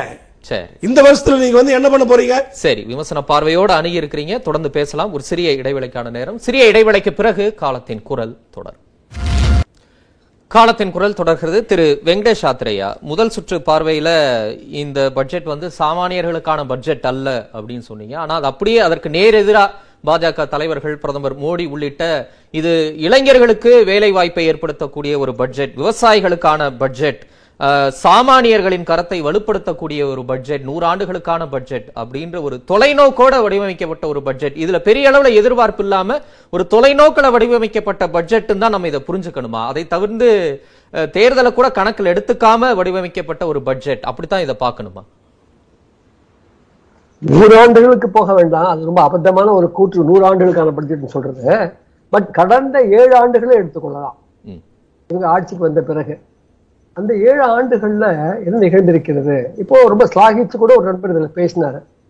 ஆஹ் உண்மையிலேயே பாத்தீங்கன்னா ரெண்டாயிரத்தி பதினாறு நவம்பர் எட்டு அப்போது நிகழ்ந்த ஆஹ் செல்லா காசு நடவடிக்கை. பிறகு அதை அடுத்து வந்து மிகவும் குளறுபடியாக டிசைன் செய்யப்பட்டு அமலாக்கப்பட்ட ஜிஎஸ்டி இவை இரண்டும் இணைந்து இந்தியாவின் முறைசாரா துறையை கிட்டத்தட்ட முற்றிலுமாக அழித்து விட்டார்கள். சிறு குறு தொழில் முனைவோரை பெரும்பகுதி உழைப்பாளி மக்களை விவசாயிகளை இவங்களோட பெரிய ஒரு எதிர்காலமே கேள்விக்குறியாக இருக்கிற அளவுக்கு ஒரு முறை சார்ந்த ஃபார்மல் செக்டரை மையப்படுத்தப்பட்டு ஒரு வளர்ச்சி பாதையில் நம்ம போயிட்டு இருக்கிறோம். ஆகவே இதான் வெவ்வேறு பெர்செப்ஷன் வருது. இருவேறு பாதைகள் இந்த நாட்டில் இருக்கு. ஒரு பாதையில ஒரு சிறிய ஐந்து சதமானத்துக்கும் குறைவான மெஜாரிட்டி மைனாரிட்டி போகுது. பெரும்பகுதி மக்கள் இன்னொன்றுல போயிட்டு இருக்காங்க. நான் ஒரே ஒரு எடுத்துக்காட்டு உங்களுக்கு சொல்றேன். புள்ளி விவரங்களோட சொல்றேன். ரெண்டாயிரத்தி பதினெட்டு பத்தொன்பதுல ஒன்றிய அரசு சார்பாக ஒரு விரிவான ஆய்வு நடத்தப்பட்டது. கிராமப்புற விவசாய குடும்பங்களுடைய வாழ்நிலைமை பற்றி. அந்த அறிக்கை வந்துருச்சு. அந்த அறிக்கை என்ன சொல்லுது? அகில இந்திய அளவில் ஒரு விவசாய குடும்பத்தினுடைய சராசரி மாத வருமானம் பத்தாயிரத்து சொச்சம்னு சொல்லுது. ஒரு ஐந்து பேர் கொண்ட குடும்பம்னு சொன்னா ஒரு ஆளுக்கு ரெண்டாயிரம் ரூபா ஒரு நபருக்கு நானூற்றுக்கு எழுபது ரூபா. இதுதான் மிகப்பெரிய வளர்ச்சி உலகம் மாற்றம் சாதனைன்னு சொன்னீங்கன்னா அப்படி உங்க கருத்தா இருக்கலாம். ஆனா ஏராளமான எதிர்பார்ப்புகளை எல்லாம் உருவாக்கி விளக்கங்கள்லாம் கொடுத்து ஆஹா நாட்டையே நாங்க மாத்திருக்கிறோம்னு சொல்லிட்டு ஏழாண்டு ஆட்சியில் மிகப்பெரிய துயரங்களுக்கு மக்களை உள்ளாக்கி இருக்கின்ற ஆட்சி. இல்ல கொரோனா பெருந்தொற்றை மறந்துட்டு எல்லாரும் பேசுறோமா? அது- கொரோனா அது பெருந்தொற்றுல நிதியமைச்சரே சொல்றாரு அதான் இப்ப உலகின் பெரிய நாடுகள்ல கொரோனா பாதிப்புல இருந்து வேகமா மீண்டு பொருளாதார வளர்ச்சியில அதிகமா போறது இந்தியா தான் அப்படின்னு அவங்க குறிப்பிடுறாங்க. அவங்க சொல்ற கூச்சல உள்ள தர்க்கம் ரொம்ப கீழே போனா வேகமா மேல வருவீங்க. நான் சொல்லக்கூடிய புள்ளி விவரம் கொரோனாவுக்கு முன்பாகவே இருக்கு. ரெண்டாயிரத்தி பதினெட்டு பத்தொன்பது. நான் மீண்டும் சொல்லிடுறேன். ரெண்டாயிரத்தி பத்தொன்பதுல இவர்கள் மீண்டும் ஆட்சிக்கு வந்த போது பொருளாதாரத்துல பெரும் மந்தநிலை ஏற்பட்டது. முதலாளிகள் வீதிக்கு வந்து எங்களால பிஸ்கட் விற்க முடியல ஸ்கூட்டர் விற்க முடியலன்னு சொன்னாங்க. அப்போ அரசு என்ன செய்தது? அரசு கிட்டத்தட்ட ஒரு மூன்று லட்சம் கோடி ரூபாய ஒரு விரை விட்டு எண்ணக்கூடிய பெருமுதலாளிகளுக்கு தாரை வார்த்தது ஒண்ணு கார்ப்பரேட் வரி விகிதத்தை இருபத்தி ரெண்டு பர்சன்ட் நிலாரடியாக குறைத்து அதன் மூலமாக மதிய நிதியமைச்சருடைய கூற்றுப்படியே ஒரு ஆண்டுக்கு ஒரு லட்சத்தி நாற்பத்தாயிரம் கோடி ரூபாய் அரசு வருமானத்தை இழந்தது. எக்ஸ்போர்ட்ஸ்க்கு இருபத்தாயிரம் கோடின்னு சொல்லிச்சு. ஐம்பதாயிரம் கோடின்னு சொல்லிச்சு. ஹவுசிங் ரியல் எஸ்டேட் இருபத்தாயிரம் கோடின்னு சொல்லிச்சு. இது போதாது என்று ரெண்டாயிரத்தி இருபது பிப்ரவரி ஒன்னாம் தேதி பட்ஜெட்ல நேர்முக வரிகள் ஒரு அறுபத்தாயிரம் கோடி ரூபாய் செலவு கொடுத்து ஆக ஏறத்தாழ ஒரு மூன்று லட்சம் கோடி ரூபாய் மிகப்பெரிய முதலாளிகளுக்கும் விட்டு சென்றவர்களுக்கும் கொடுத்து விட்டு அதை ஈடுகட்ட பொதுத்துறை நிறுவனம் பங்குகளை விற்போம் என்று அறிவித்தது. உழைப்பாளி மக்களுக்கு கிராமப்புற நகர்ப்புற உழைப்பாளி மக்களுக்கு என்ன செய்திருக்கு என்ற கேள்வி நியாயமான கேள்வி. அதை நீங்க வந்து புறக்கணிக்க முடியாது. இன்னொன்னு தனியார் பொதுவா என்றதான் பிரச்சனை. எல்லா விவசாயிகளும் தனியார்கள் தான் எல்லா சிறு குறு தொழில்களும் தனியார்கள் தான் பெரும் ஒரே சார்ந்த பெரும் நிறுவனங்கள் சார்பான அரசாக இருக்கிறது.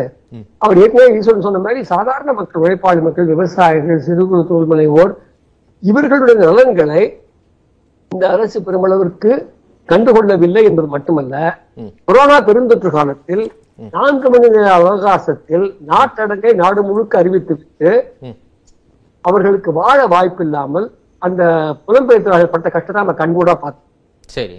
இப்படி அந்த இரண்டு ஆண்டு காலத்தில் இப்ப வேக்சின் பெர்ஃபார்மன்ஸ் நிதியமைச்சர் பேசுறாங்க. நீங்க போன டிசம்பருக்குள்ள எல்லாருக்கும் வேக்சின் கொடுப்போம்னு சொன்னீங்களே எவ்வளவு டிலே ஆயிருக்கு உங்களுக்கு? வேக்சின்ல எவ்வளவு ஊசலாட்டங்கள் மாநிலங்கள் கொடுக்கணும்னு வருத்தப்படுறீங்க மாநிலங்களே வாழ விட்டீங்களா? மாநிலங்களே செயல்பட விட்டீங்களா? இல்ல இப்ப மாநிலங்களுக்கு வட்டி இல்லாம ஒரு லட்சம் கோடி கடன் அப்படின்னு அறிவிச்சிருக்கிறாங்கல்ல அது ஒரு வரவேற்க தகுந்த அம்சமா பார்க்க முடியாதா? சொல்லுங்க. கொடு- கொடுக்கப்படாத ஜிஎஸ்டி காம்பன்சேஷனுக்கு கொடுக்கப்படுகின்ற கடன் அது. தயவுசெய்து மறந்துடாதீங்க. In lieu of GST compensation you're giving them loan இன்னும் சொல்ல போனா கொடுமை என்னன்னா கொரோனா காலத்துல மாநில அரசுகளுக்கு வருமானத்தையும் மறுத்து விட்டு நீங்க சந்தையில கடன் வாங்கிக்கங்க என்று தெருவில் விட்டு அரசு ஒன்றிய அரசு கண்மை காலங்கள் நீங்க ஒரே ஒரு பாயிண்ட் புரிஞ்சுங்க கார்பரேட் செக்டர் வரிச்செலவு கொடுக்குறீங்க. வருமான இழப்பு மத்திய அரசுக்கு மட்டுமல்ல மாநில அரசுகளுக்கு. ஷேரபிள் டிவிசிபிள் பூல் இருக்கிற ரெவென்யூ அது. அதே மாதிரி வரியை பொதுவா பேசக்கூடாது. ம். ஒன் மறைமுக வரிகளுடைய பங்கு அதிகரித்து கொண்டு போகிறது. இந்த ஆட்சியில. ஒன்றிய அரசின் மொத்த வரி வருமானத்துல மறைமுக வரிகளின் பங்கு தொடர்ந்து அதிகரிக்கிறது. இந்த வரி யாரு பூத டாக்ஸ் பேயர் என்ற கேள்வி ஈஸ்வரன் சார் கூட நான் சொல்ல விரும்புறேன். எல்லாரும் டாக்ஸ் பேயர் தான் ஈஸ்வரன் சார். சாதாரண உழைப்பாளி செருப்பு வாங்குறச்ச துணிமணி வாங்குறச்ச வரி கட்டுறான். அப்படிப்பட்ட சரக்கு நுகர்வு வரிகள் தான் பெரும்பகுதியா இருக்கு. அதை ஏழை மக்கள் கட்டுறாங்க. அப்போ. ஏழை மக்கள் வரி கட்டுறாங்க நாட்டுல. வரி வரியில தப்பிக்கிறது மிகப்பெரிய செல்வந்தர்கள் தான். குறைவான வரி செலுத்துறாங்க. அப்போ அதாவது மறைமுக வரியை செலுத்துறாங்க. அது ஒரு பெரிய பங்கு இருக்குன்னு சொல்றீங்க. மிகப்பெரிய பங்கு இருக்கு அறுபத்தேழு முடிச்சிடுறேன். அட்டிஎம் மொத்த வரி வருமானத்துல அறுபத்தஞ்சு பர்சன்ட்க்கு மேல மறைமுக வரிகள். முப்பத்தஞ்சு பர்சன்ட் நேர்முக வரிகள். என்ன கேட்டால் மறைமுக வரிகளை குறைத்து நேர்முக வரிகளின் பங்கு அதிகரிக்க வேண்டும். ஏராளமான சலுகைகளையும் கார்பரேட் கொடுத்துருக்கீங்க. வரி கட்ட வேண்டிய அவசியமே இல்லைங்கிற அளவுக்கு எக்ஸம்ஷன் கொடுத்துருக்கீங்க இருபத்தி ரெண்டு பர்சன்ட் ஆக்கிய எக்ஸம்ஷன் எடுப்போம்னு சொன்னீங்க எடுக்கல. அதனால தயவு செய்து இதை பற்றி பேசும்போது உண்மைகளையும் நம்ம பேசணும். சரி. இன்னொன்னு ஜிடிபி வளர்ச்சி வீதம் பற்றி அரசு கொடுக்கக்கூடிய தரவுகள் பொருளாதார நிபுணர்கள் மத்தியில கொஞ்சமும் நம்பகத்தன்மை பெற்றவை அல்ல. என்பதை நான் சொல்றேன். சரி நம்ம தொடர்ந்து அடுத்த சுற்றுலையும் பேசலாம். மற்ற விருந்தினர்கள்ட்ட கருத்தை வாங்கிட்டு வரேன். தொடர்ந்து நான் வரேன் திரு புகழேந்து திரு ஸ்ரீராம் சேஷாத்ரிட்ட கருத்து வாங்கிட்டு வரேன். திரு ஸ்ரீராம் சேஷாத்ரி நிறைய விமர்சன பார்வைகள் தான் இருக்கு. நீங்க பாப்புலிஸ்ட் பட்ஜெட் அப்படிங்கிற இடத்துல இருந்து சொன்னீங்க. ஆனா அதற்குண்டான அதை கடந்து பார்க்கும்போது கூட இந்த பட்ஜெட்ல ஒண்ணுமே இல்ல. இது மோடி அரசின் ஜீரோ பட்ஜெட். இந்த பட்ஜெட்ல மாத சம்பளதாரர் நடுத்தர மக்கள் ஏழைகள் வறுமை கோட்டிற்கு கீழ் இருப்பவர்கள் இளைஞர்கள் விவசாயிகள் சிறு குறு நிறுவனங்கள் என யாருக்கும் ஒன்றும் இல்லை அப்படிங்கறதான் எதிர்க்கட்சிகளோட விமர்சனம். அப்படிதான் பார்க்கணுமா? பட்ஜெட்டை படிக்காம வந்து ஒரு பட்ஜெட் வருவதற்கு முன்னாடியே இந்த விமர்சனத்தை எழுதிட்டு படிக்கலாங்க. ஏன்னா நீங்க வந்து ஏழை எளிய மக்களுக்கு ஒன்றும் இல்லை அப்படின்னு சொன்னோம்னா எல்லாம் திருப்பி தான் சொல்றேன் அந்த டாக்ஸ் ஒண்டி பாத்தீங்கன்னா அப்படிதான் இருக்கும். ரெண்டு புள்ளி மூன்று ஏழு லட்சம் கோடி ரூபாய் டுவர்ட்ஸ் எம்எஸ்பி அதுவும் கோதுமை மற்றும் அரிசி வாங்குவதற்கு உண்டான அலோகேஷன் இது யாருக்கு போகுது? கார்பரேட்டுக்கு போகுதா பணக்காரனுக்கு போகுதா? இது திருப்பி ஏழை எளிய விவசாயிகளுக்கு போறது. சரிங்களா? அதே மாதிரி நாற்பத்தி எட்டாயிரம் கோடி ரூபாய் டுவர்ட்ஸ் உங்களுக்கு வீடு கட்டும். அதாவது பிரதமரின் பிஎம் ஆவாஸ் யோஜனாக்கு. இது யாருக்கு போகுது? அஹ், ஏழை எளிய மக்களுக்கு தான் போறது. சரி எம்எஸ்எம்இ செக்டாருக்கு வருவோம். எம்எஸ்எம்இ செக்டார்ல இன்ஃபேக்ட் எனக்கு ஒரு பெருமை இதுல இருக்கு. ரெண்டு ரெண்டு ப்ரொவிஷன்ஸ் இன்னைக்கு பட்ஜெட்ல வந்த எம்எஸ்எம்இ செக்டார் என்னுடைய ப்ரப்போசல் நான் மத்திய அரசுக்கு எழுதி கொடுத்த ப்ரப்போசல்ல வந்திருக்கு. அதை நான் வந்து ஒரு பெருமையாவே சொல்லிப்பேன். ஆறாயிரம் கோடி ரூபாய் டுவர்ட்ஸ் கிரெடிட் ரேட்டிங் ஏன்னா உங்களுக்கு எம்எஸ்எம்இ செக்டாருக்கு கண்டிப்பா ப்ராப்ளங்கள் இருக்கு. கிரெடிட் பாலிசி பேங்கிங் கிரெடிட் அவங்களுக்கு years. இல்லை. சாரி ஃபைவ் இயர்ஸ் இருக்கட்டும் சார் நான் நான் இல்ல, இல்ல புரிய புரிய சொல்றேன் சொல்றேன். நீங்க ஒரு குறுக்கிடாம விடுங்க. அஞ்சு வருஷம் தெளிவு சரி. இல்லைங்க அது என்னன்னு தெரியாம நீங்க தெளிவுபடுத்த வேணாது ரேட்டிங் கிரெடிட் ரேட்டிங் என்பது பணம் கிடையாது. ஒரு ஒரு ஒரு எம்எஸ்எம்இ செக்டார்னுடைய ரேட்டிங் என்ன? அவங்களுடைய நம்பகத்தன்மை என்ன? நம்ம கிறிசல் ரேட்டிங் மாதிரி செய்வதற்கு எம்எஸ்எம்இ செக்டார் இங்கே செல்வது கிடையாது. ஏனால் அவர்களுக்கு அதனுடைய பயம். நான் வந்து என்னுடைய ரேட்டிங்கை நான் பண்ணேன்னா நான் எனக்கு வந்து லோன் கிடைக்காதுன்னு சொல்லிட்டு. ஆனால் நீங்கள் அவர்களை மானிட்டர் பண்ணி மெஷர் பண்ணாம என்னத்தை கொடுக்க முடியும்? அதற்கு அரசாங்கம் இந்த செலவை ஏற்று அவர்களுடைய கிரெடிட் ரேட்டிங்க பண்ணுகிறார்கள். இதற்கு ஆறாயிரம் கோடி ரூபாய். அதே மாதிரி கிரெடிட் கேரண்டி ட்ரஸ்ட் இதுவும் வந்து ஏற்கனவே இருந்ததுதான். இதை எக்ஸ்டெண்ட் பண்ணாங்க. இன்ஃபேக்ட் நான் எழுதின ப்ரப்போசல் நான் கொடுத்த கவர்மெண்ட்டுக்கு வந்து கொடுத்த ஒரு ஆலோசனையில நான் சொன்னது வந்து என்னன்னா உங்களுக்கு டிஃப்ரெண்ட் லெண்டிங் ஆர்கிடெக்சர் ஏன்னா நீங்க வந்து ஒரு அசட் லைட் வர்சஸ் அசட் தான் நம்ம மூலதனம் உள்ளது மூலதனம் குறைவாக உள்ள ஒரு இண்டஸ்ட்ரிக்கு நீங்க வந்து ஒரே மாதிரியான ஒரு கடன் கொடுக்கும் பாலிசி இருப்பது தவறு அப்படின்னு சொன்னதுல இப்ப அந்த கிரெடிட் கேரண்டி ட்ரஸ்ட் எடுத்துட்டு வந்திருக்காங்க. அதற்கு இரண்டு லட்சம் கோடி ரூபாய். இது அவர்களுக்கு உண்டான செப்பரேட் லெண்டிங் ஆர்கிடெக்சர் இது. எனக்கு முன்னாடி மிஸ்டர் ஆத்ரே அவர்கள் சொன்னாங்க இந்த ஒரு லட்சம் கோடி ரூபாய் வந்து ஜிஎஸ்டி காம்பன்சேஷனுக்கு ஐ திங்க் பட்ஜெட்டை படிக்கலன்னு நினைக்கிறேங்க அவரு. இது கேபிட்டல் இன்ஃபியூஸ்மெண்ட்டுக்காக கொடுக்கப்படும் கடன் இல்லா வட்டி இல்லா கடன் ஒரு லட்சம் கோடி ரூபாய் ஐம்பது வருடங்களுக்கு வட்டி இல்லாது. இது வந்து ஜிஎஸ்டி காம்பன்சேஷனுக்கு இதுக்கு சம்பந்தமே கிடையாதுங்க. அவர் அந்த அர்த்தத்திலையும் சொல்லல. இப்படி சொல்லும் போது ஜிஎஸ்டி காம்பன்சேஷன் கேட்டுக்கிட்டு இருக்கும்போது அதற்காக சொல்லப்பட்ட அறிவிப்பு அவர் இல்ல இல்ல நீங்க நீங்க நான் ஒழுங்கா கவனிச்சேன். இந்த ஜிஎஸ்டி காம்பன்சேஷனுக்காக கொடுக்காமல் இருப்பதற்காக அந்த அதுக்கு உண்டான கடனா கொடுக்கறாங்கன்னா இல்லை. இது டோட்டலி டிஃபரெண்ட் இன்ஃப்ராஸ்ட்ரக்சர் டெவலப்மெண்ட்டுக்காக கொடுப்பது. சரி அப்ப எம்எஸ்எம்இ செக்டார் சொல்லியாச்சு நம்ம அக்ரிகல்ச்சர் சொல்லியாச்சு. இப்போ இரிகேஷனுக்கு வருவோம். நம்மளுடைய நீர் பாசனத்துக்கு. அது யாருக்கு போய் சேர போறது ஒன்ஸ் அகைன் நம்மளுடைய ஏழை எளிய மக்களான விவசாயிகளுக்கு தான் போய் சேர. போறது நாற்பத்தி நாலாயிரம் கோடி ரூபாய் டுவர்ட்ஸ் ரிவர் லிங்கிங் ப்ராஜெக்ட்ஸ் எல்லாம் பண்ண போறாங்க. அப்படின்னு சொல்றாங்க. சோ ஒண்ணு ஒண்ணு நம்ம தான் சொல்றேன். டாக்ஸ் ரேட் நீங்க குறைச்சாதான் வந்து மக்களுக்கு போய் சேருவதுன்னு கிடையாதுங்க. டாக்ஸ் ரேட்டை குறைக்காமல் மக்களுக்கு கொண்டு செல்லக்கூடிய சலுகைகளும் அவர்களுக்கு கொடுக்கக்கூடிய ஒரு இல்ல வாழ்வாதாரத்துக்குள்ளான சாமானிய. மக்களின் எதிர்பார்ப்பு அதான இருக்கும். கொரோனா பாதிப்பால இந்திய பொருளாதாரம் மக்களின் வாழ்வாதாரம் பாதித்த ஒரு நிலையில ஒன்பது ஆண்டுகள் கடந்து அந்த எதிர்பார்ப்புல நியாயம் இருக்கா இல்லையா? அது மட்டும் இல்லாம இதெல்லாம் இருக்குன்னு நம்ம ஒரு இணைப்புகளா பேசுறது சரியா இருக்க முடியுமா? தொண்ணூத்தி ஒன்பது புள்ளி ஆறு சதவிகிதம் மக்கள் உங்களுக்கு டாக்ஸ் பே பண்றதுல அதாவது அவர் இவர் சொன்ன மாதிரியே வந்து நீங்க டாக்ஸ் ரேட்டே எடுத்துக்கோ. தொண்ணூத்தி ஏழு சதவிகிதம் மக்கள் டாக்ஸே பே பண்றது இல்ல சார் மறைமுக வரி. இருக்குன்னு தானே திரு வெங்கடேஷ் சாத்திரே குறிப்பிட்டாரு. நேரடி வரி வேற. மறைமுகமா நம்ம எவ்வளவு வரி கொடுக்கிறோம்? கரெக்ட் தான் சொல்றேன். நான் வந்து டைரக்ட் டாக்ஸ் பத்தி பேசும்போது தொண்ணூத்தி ஏழு சதவீத மக்கள் நேரடி வழி வரி கொடுப்பதில்லை. மீதி நூறு சதவீத மக்களும் இன்டைரக்ட் டாக்ஸ் சொல்றாங்க. உங்களுக்கு ஜிஎஸ்டி ரேட் பட்ஜெட்ல வராது. இது ஜிஎஸ்டி கவுன்சில்ல தான் அதனுடைய ரேஷனலைசேஷன் எல்லாமே ஜிஎஸ்டி கவுன்சில்ல தான் வரும். பட்ஜெட்டில் வராது. இதையும் புரிஞ்சுக்கணும் நம்ம. அப்போ இப்போ இருக்கக்கூடிய தொண்ணூத்தி ஏழு சதவீத மக்களுக்கு ஒண்ணுமே கொடுக்கல அப்படின்னா என்ன அர்த்தம்? ஜீரோ பட்ஜெட்னு சொன்னா என்ன அர்த்தம்? இப்ப நான் சொன்னதெல்லாம் வந்து ஒரு மூணு நாலு ஹைலைட்ட சொன்னேன். நீங்க பட்ஜெட் முழுக்க படிச்சு பாத்தீங்கன்னா இப்படி. செய்யக்கூடிய அனைத்து செலவுகளும் அரசாங்கத்துடைய செலவுகளும் எய்தர் மூலதன செலவாகட்டும் இல்ல ரெவென்யூ எக்ஸ்பென்சஸ் ஆகட்டும் இது சாதாரண மக்களை தான் போய் சேருகிறது. வேலை வாய்ப்பை பத்தி சொன்னாங்க. இன்ஃப்ராஸ்ட்ரக்சர் ப்ராஜெக்ட் கிட்டத்தட்ட பத்து புள்ளி ஏழு மூணு லட்சம் கோடி ரூபாய்க்கு உண்டான இன்ஃப்ராஸ்ட்ரக்சருக்காக கேபிட்டல் இன்வெஸ்ட்மெண்ட்டுக்காக கொடுத்திருக்காங்க. இது வந்து அது யாருக்கு போய் சேரும்? கடைசியில வாழ்வாதாரம் அந்த கிராமப்புறங்களிலோ மத்த இடங்களிலோ இருக்கக்கூடிய skill and semi skilled labour unskilled labour நம்ம தொடர்ந்து பேசலாம். தற்போது நம்மிடையே தமிழ்நாடு நிதியமைச்சர் Thiru P T R Palanivel Thiagarajan இணைப்பில் இருக்கிறார். அவரிடம் இந்த மத்திய நிதிநிலை அறிக்கை குறித்த சில கேள்விகளை முன்வைக்கலாம். வணக்கம் Thiru P T R Thiagarajan. வணக்கம். மத்திய நிதிநிலை அறிக்கை இன்னைக்கு தாக்கல் செய்யப்பட்டிருக்கு. நிதியமைச்சர் நிர்மலா சீதாராமன் தாக்கல் செய்திருக்கிறார். ஒட்டுமொத்தமா பல எதிர்பார்ப்புகள் தமிழக அரசு உள்ளிட்ட பல்வேறு சாமானிய மக்கள் உள்ளிட்ட எல்லாரும் ஒரு எதிர்பார்ப்பு வச்சிருந்தாங்க. அப்படியான எதிர்பார்ப்புகளை பூர்த்தி செய்திருக்கிறதா இந்த மத்திய பட்ஜெட் உங்க பார்வை?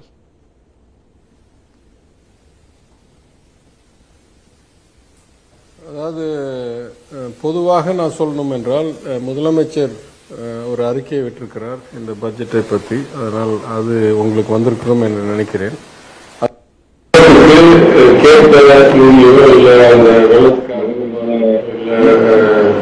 பல பாக்கியோ இல்லை ஜிஎஸ்டி காம்பன்சேஷன் கண்டினியூவேஷனோ எதுவும் வரல அதனால ஸ்டேட்டை பொறுத்த வரைக்கும் இது ஒரு ஏமாற்றமாக தான் இருக்குது என்றும் அது இல்லாமல் திங்ஸ் லைக் எம்என்ஆர்ஜியில் இருபத்தஞ்சு சதவீதம் குறைவும் அஹ், சாமானிய மக்களுக்கு இன்னும் கூடுதலாக திட்டங்கள் இல்லாததும் அது ஒரு கூறியிருக்கிறார். அதை நான் வழிமொழிகிறேன் முதலில்.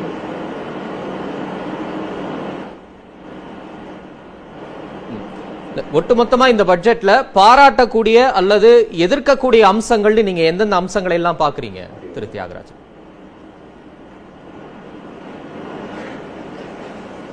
சில வகையில பாராட்டக்கூடியது நான் சொல்லணும். முதல்ல முதல் கூற வேண்டியது நம்ம நிதியமைச்சர் அவர்கள் ஆங்கிலேயத்தில் அந்த உரையை ஆற்றியது மிகவும் பாராட்டக்கூடியது. உதாரணத்துக்கு எனக்கு முழுமையா புரிந்தது. அது இல்லை என்றால் எனக்கு ஓரளவுக்கு தான் ஹிந்தி புரியும் இரண்டாவது உலகளவில் இந்தியா மேல இவ்வளவு அட்டென்ஷனும் போக்கஸும் இருக்கிற நேரத்தில் உலகளவில் நேரடியாக நிதியமைச்சருடைய குரல் அனைவருக்கும் போய் சேர்றது ரொம்ப முக்கியம் என்று கருதுகிறேன். அதனால் அதுவும் ஒரு நல்ல- நல்லதாக நான் கருதுகிறேன். அதே போல் பல வகையில் தேர்தல் வரும் நேரத்தில் ஒரு பாப்புலிஸ்டுக்காக ஓட்டுக்காக ஒரு கட்டுப்பாடு இல்லாமல் கூடுதலாக ஒரு சில திட்டங்கள் வந்து வந்துடலாம் என்ற அச்சம் என்பது இல்லாமல் ரெஸ்ட்ரெயின்டோட it was done with restraint and discipline அது பாராட்டப்பட்டது.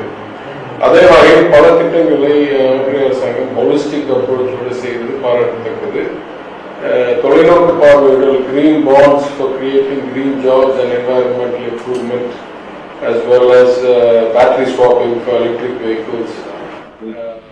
அது இல்லாம நாங்க டிசம்பர் முப்பதாம் தேதி தமிழ்நாடு மாநிலம் சார்பாக நான் இந்த கூட்டத்தில் கேட்ட மாதிரி சிறு குறு நிறுவனங்களுக்கு என்ன செய்ய இந்த சலுகைகளும் இந்த சப்போர்ட் ஸ்கீம்ஸும் அதிகரிப்பதற்காக கொடுத்த கோரிக்கை ஏற்ற ஏற்றுவதை நல்லதுன்னு சொல்றேன்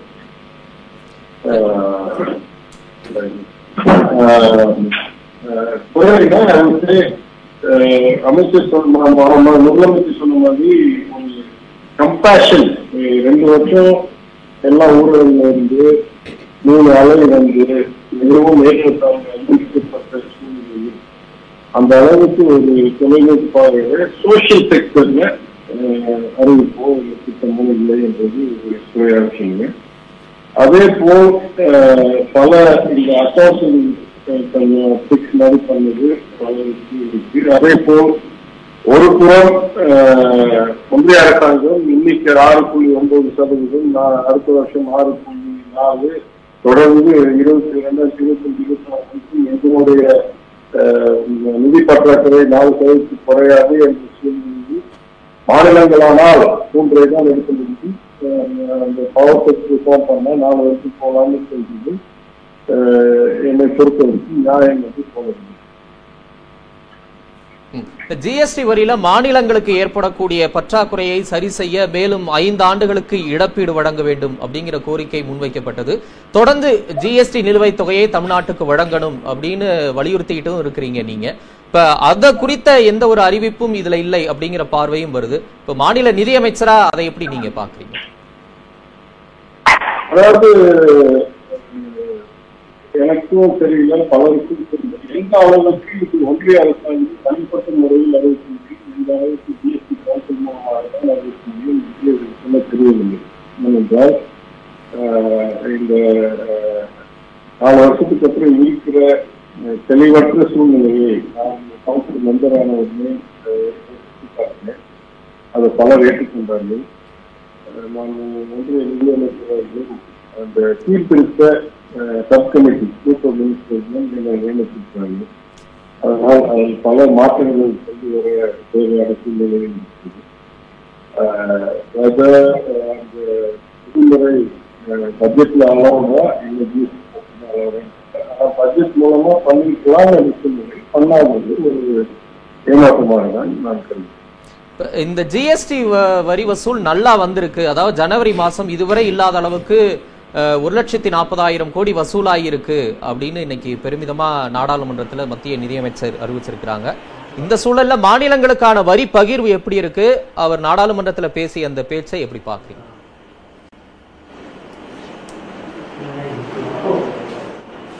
அதாவது ரெண்டு நீங்க பிரிச்சிடணும் அதாவது கணக்கு யாரெல்லாம் தொடர்ந்து பார்க்கிறோமோ அண்டர் அந்த நார்மல் சர்க்கிஸ்டான்சஸ் சாதாரண சூழ்நிலையாக இருந்தால் ஒவ்வொரு மாதமும் புது ரெக்கார்டு வர்றது தான் இயல்பு.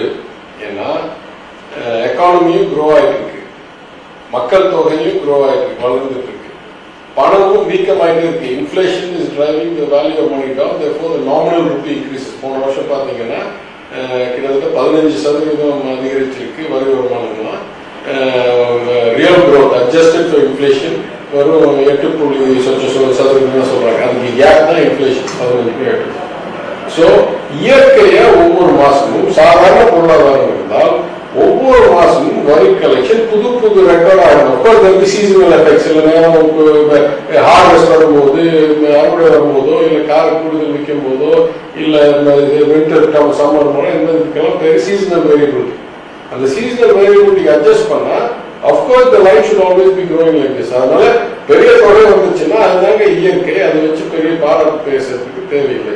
அதே சமயம் அந்த அளவுக்கு வந்துட்டு இருக்கும்போது ஏன் நீங்க காம்பன்சேஷனை கண்டினியூ பண்ண கண்டினியூ பண்ண மாட்டேங்கிறது ஒரு கேள்வி. நான் ஏற்கனவே ஒரு கட்டுரை எழுதியிருக்கிறேன். ஒரு நேர்காணல் கொடுத்திருக்கிறேன். அதுல என்ன சொல்றேன்? தமிழ்நாடை பொறுத்த வரைக்கும் நான் முதலமைச்சருடைய ஒரு கவனத்துடன் மேலாண்மையுடன் ஆதரவுடன் நாங்கள் செஞ்சுட்டு இருக்கிற பணியினால் அடுத்த வருஷம் ஜிஎஸ்டி காம்பன்சேஷன் வரலன்னா மிகவும் பாதிப்பாக இருக்குமே தவிர அதை தாண்டி வர அளவுக்கு எங்களுக்கு நம்பிக்கை இருக்கு. ஆனா பல மாநிலங்கள் மிகவும் பாதிக்கப்படுவார்கள். அதுவும் குறிப்பாக பல பொருளாதாரத்தில் ஏழையான மா- ஏழையான மாநிலங்கள் உத்தரப்பிரதேசம் மத்திய பிரதேசம் இந்த மாதிரி இடங்கள்லாம் ரொம்ப ரொம்ப பாதிக்கப்படுவார்கள். ஜிஎஸ்டி காம்பன்சேஷன் வரவில்லை என்றால். அதனால் என்னை பொறுத்த வரைக்கும் இப்ப அறிவிக்கலையே தவிர மை எக்ஸ்பெக்டேஷன் என் எதிர்பார்ப்பு என்ன என்றால் ஏதாவது ஒரு நாள் அந்த காம்பன்சேஷன் நீடிக்கும் என்று இந்த ஒன்றிய அரசாங்கம் அறிவிச்சே ஆகும். அஞ்சு வருஷத்துக்கு இல்லைன்னா கூட ரெண்டு வருஷத்துக்காவது கொடுக்கணும்னு நினைக்கிறேன். ஏன்னா அது பண்ணாதது மிக ஒரு துயரத்தை உருவாக்கும். அதை அவங்க மனசாட்சியை அவங்க வச்சுக்க விரும்ப மாட்டாங்க விரும்ப மாட்டாங்க என்று நான் எதிர்பார்க்கிறேன். இப்போ ஜிஎஸ்டி நிலுவைத் தொகை வழங்காமல் இருக்கிறது பாதிப்பை ஏற்படுத்தும் சொல்றீங்க.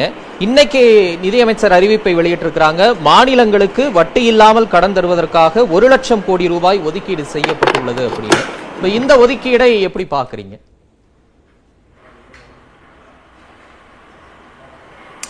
அதாவது நான் பல இடங்களில் கூறியிருக்கேன் நாளைக்கு ஒரு கட்டுரை வர இருக்கு ஆங்கில நாளிதழில். இந்த இந்த வந்து ஒரு அக்கவுண்டிங் சேஞ்சாக தான் நம்ம பார்க்கணும். தெளிவான உதாரணம் கொடுக்குறேன். இப்போ ஸ்மார்ட் சிட்டி திட்டம்னு ஒன்று வச்சிருந்தோம். அந்த ஸ்மார்ட் சிட்டி திட்டத்தில் அவங்க இப்போ ஒரு பங்கு ஐம்பது சதவீதம் நம்ம ஒரு ஐம்பது சதவீதம் கொடுத்துருந்தாங்க. அந்த பணத்தை வாங்கி நம்ம முதலீடு செஞ்சுட்டு இருந்தோம். பஸ் ஸ்டாண்ட் கட்டணும் சாக்கடை திட்டம் அது தவறு நடந்து போன ஆட்சியில் அதில் நானே விசாரணை ஆரம்பிக்க போகிறேன்னு ஆடிட்டுக்கெல்லாம் நான் ஃபைல் செயல் பண்ணிட்டேன் அது வேற. ஆனால் திட்டமுடைய அளவில் though it was a capital investment project for us அவங்க வந்து ரெவன்யூ ஸ்பெண்டிங்காக பண்ணிட்டு இருந்தாங்க அவங்க வருவாய் கணக்கில் வச்சுருந்தாங்க. இப்போ என்ன சொல்கிறாங்க அதெல்லாம் நிறுத்திட்டு அதெல்லாம் தூக்கி இந்த பக்கம் வச்சு அவங்களுடைய வருவாய் செலவு சதவிகிதத்தை குறைத்து இதை வந்து மூலதனமாக எங்களுக்கு அனுப்புவார்கள். அதை வைத்து நம்ம மூலதனம் செய்யணும். So in way it's a substitute அப்போ அவங்க கணக்கில் மூணு நன்மை. ஒன்று வருவாய் கணக்கு வருவாய் டெபிசிட்டும் வருவாய் பற்றாக்குறையும் வருவாய் செலவும் குறைக்கிற மாதிரியும் முதலீடும் முதல் ஃபிசிக்கல் டெபிசிட்டும் ரெஸ்பான்சிபிளாக பண்ணுற பொறுப்புள்ள மாதிரி பண்ணுறதாக காமிக்கும். ஒன்று ரெண்டாவது அவங்க முப்பத்தஞ்சு சதவீதம் அதிகரிக்கிறோம் அதனால வேலை வாய்ப்பு உருவாக்க போகிறோன்ற அந்த அந்த பொலிட்டிக்கல் மெசேஜை கொடுக்க முடியும். ஆனால் உண்மையில் இதே மாதிரி மூணு வருஷம் அவங்க சொல்கிற முதலீடெல்லாம் கணக்கில் தான் முதலீடாக இருக்கிறது. இருபது இருபத்தொன்னில் பத்து சதவீதம் ஒரு ஸ்டிமுலஸ் பேக்கேஜ் ஊக்க பேக்கேஜ் கொடுக்க போகிறோம்னு சொன்னாங்க அந்த ஃபர்ஸ்ட் லாக்டவுனில் ஆனால் கடைசியை பார்த்தா அது அந்த அளவுக்கு வரல. உற்பத்தியில் பத்து சதவீதம். அப்போ அப்ப கடைசி என்ன பண்ணாங்க? ஒரு லட்சத்துக்கு மேல் ஒன்றரை லட்சமோ என்னமோ இருந்த ஃபுட் கார்பரேஷன் ஆஃப் இந்தியா பல பொது நிறுவனங்களில் அவங்க பேலன்ஸ் ஷீட்டில் இருக்க கடன் எல்லாம் கொண்டு போய் ஒன்றிய அரசாங்கத்துடைய பேலன்ஸ் ஷீட்டில் சேர்த்துட்டு அதை கேபிட்டல் இன்வெஸ்ட்மெண்ட்டாக கணக்கு போட்டாங்க. அதனால புது திட்டம் வரலையே தவிர கூடுதல் செலவு பண்ண மாதிரி இருந்துச்சு. இந்த வருஷம் என்ன சொல்றாங்க மாண்பு நிதியமைச்சர்? பட்ஜெட் எஸ்டிமேட்டுக்கும் ரிவைஸ்ட் எஸ்டிமேட்டுக்கும் திருத்தப்பட்ட கணக்குக்கும் எழுபதாயிரம் கோடியை நம்ம கூடுதல் மூலதனம் செஞ்சுக்கோம் ஆனால் அந்த மூலதனம் என்ன?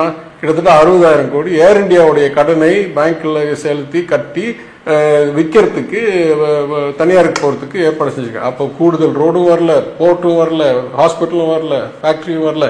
அது வெறும் ஃபைனான்ஷியல் அக்கௌண்ட் அதே மாதிரி இந்த வருஷம் சொல்றாங்க முப்பத்தஞ்சு சதவீதம் அதிகரிக்க போறோம். ஆனா அது முக்கிய முப்பத்தஞ்சு சதவீதம் அதிகரிக்கிறது ஒன்றரை லட்சம் கோடியோ என்னமோ அதுல ஒரு லட்சம் கோடி இந்த கடன் மாநிலங்களுக்கு வர வேண்டிய கடன். அந்த பணத்தில் நம்மளுக்கு வரக்கூடியது ஒரு மூவாயிரம் நாலாயிரம் கோடி வரும்னு நினைக்கிறேன். ஏன்னா பதினையாயிரம் கோடியில் நம்மளுக்கு வந்த பங்கு ஐநூறு கோடி. அப்போ ஆறு மடங்கு ஆறேகால் மடங்குன்னு பார்த்தீங்கன்னா ஆறு மடங்குன்னு பார்த்தீங்கன்னா மூவாயிரம் கோடி முதலீடு வரும். அது நல்லதுதான். ஆனால் இந்த வருஷம் நம்மளுடைய முதலீடு பட்ஜெட்டில் இருக்குது. நாற்பத்தி சொச்சாயிரம் கோடி அடுத்த வருஷம் கிட்டத்தட்ட ஐம்பதாயிரம் கோடி தொடும். அப்போ அந்த மூவாயிரம் கோடினால நம்ம பெரிய மாற்றத்தையும் கொண்டாட போகிறது இல்லை அஃப்கோர்ஸ் நம்மளுக்கு அது வர்றது. ஆனால் அந்த வேறு ஸ்கீமில் அது கட் பண்ணிடுவாங்க. அதனால் அந்த கிராண்ட்ஸ் ஸ்கீமில் குறைச்சிட்டு மூலதனமாக நம்மளுக்கு அனுப்புவாங்க இப்போ ஒரே நாடு ஒரே பத்திரப்பதிவு திட்டத்தில் முதலமைச்சர் விமர்சன பார்வையை முன் வச்சிருக்கிறார். மாநில உரிமையை பறிக்கக்கூடிய ஒரு செயலா இது இருக்கும்னு. இந்த ஒரே நாடு ஒரே பத்திரப்பதிவு திட்ட அறிவிப்பை எப்படி பாக்குறீங்க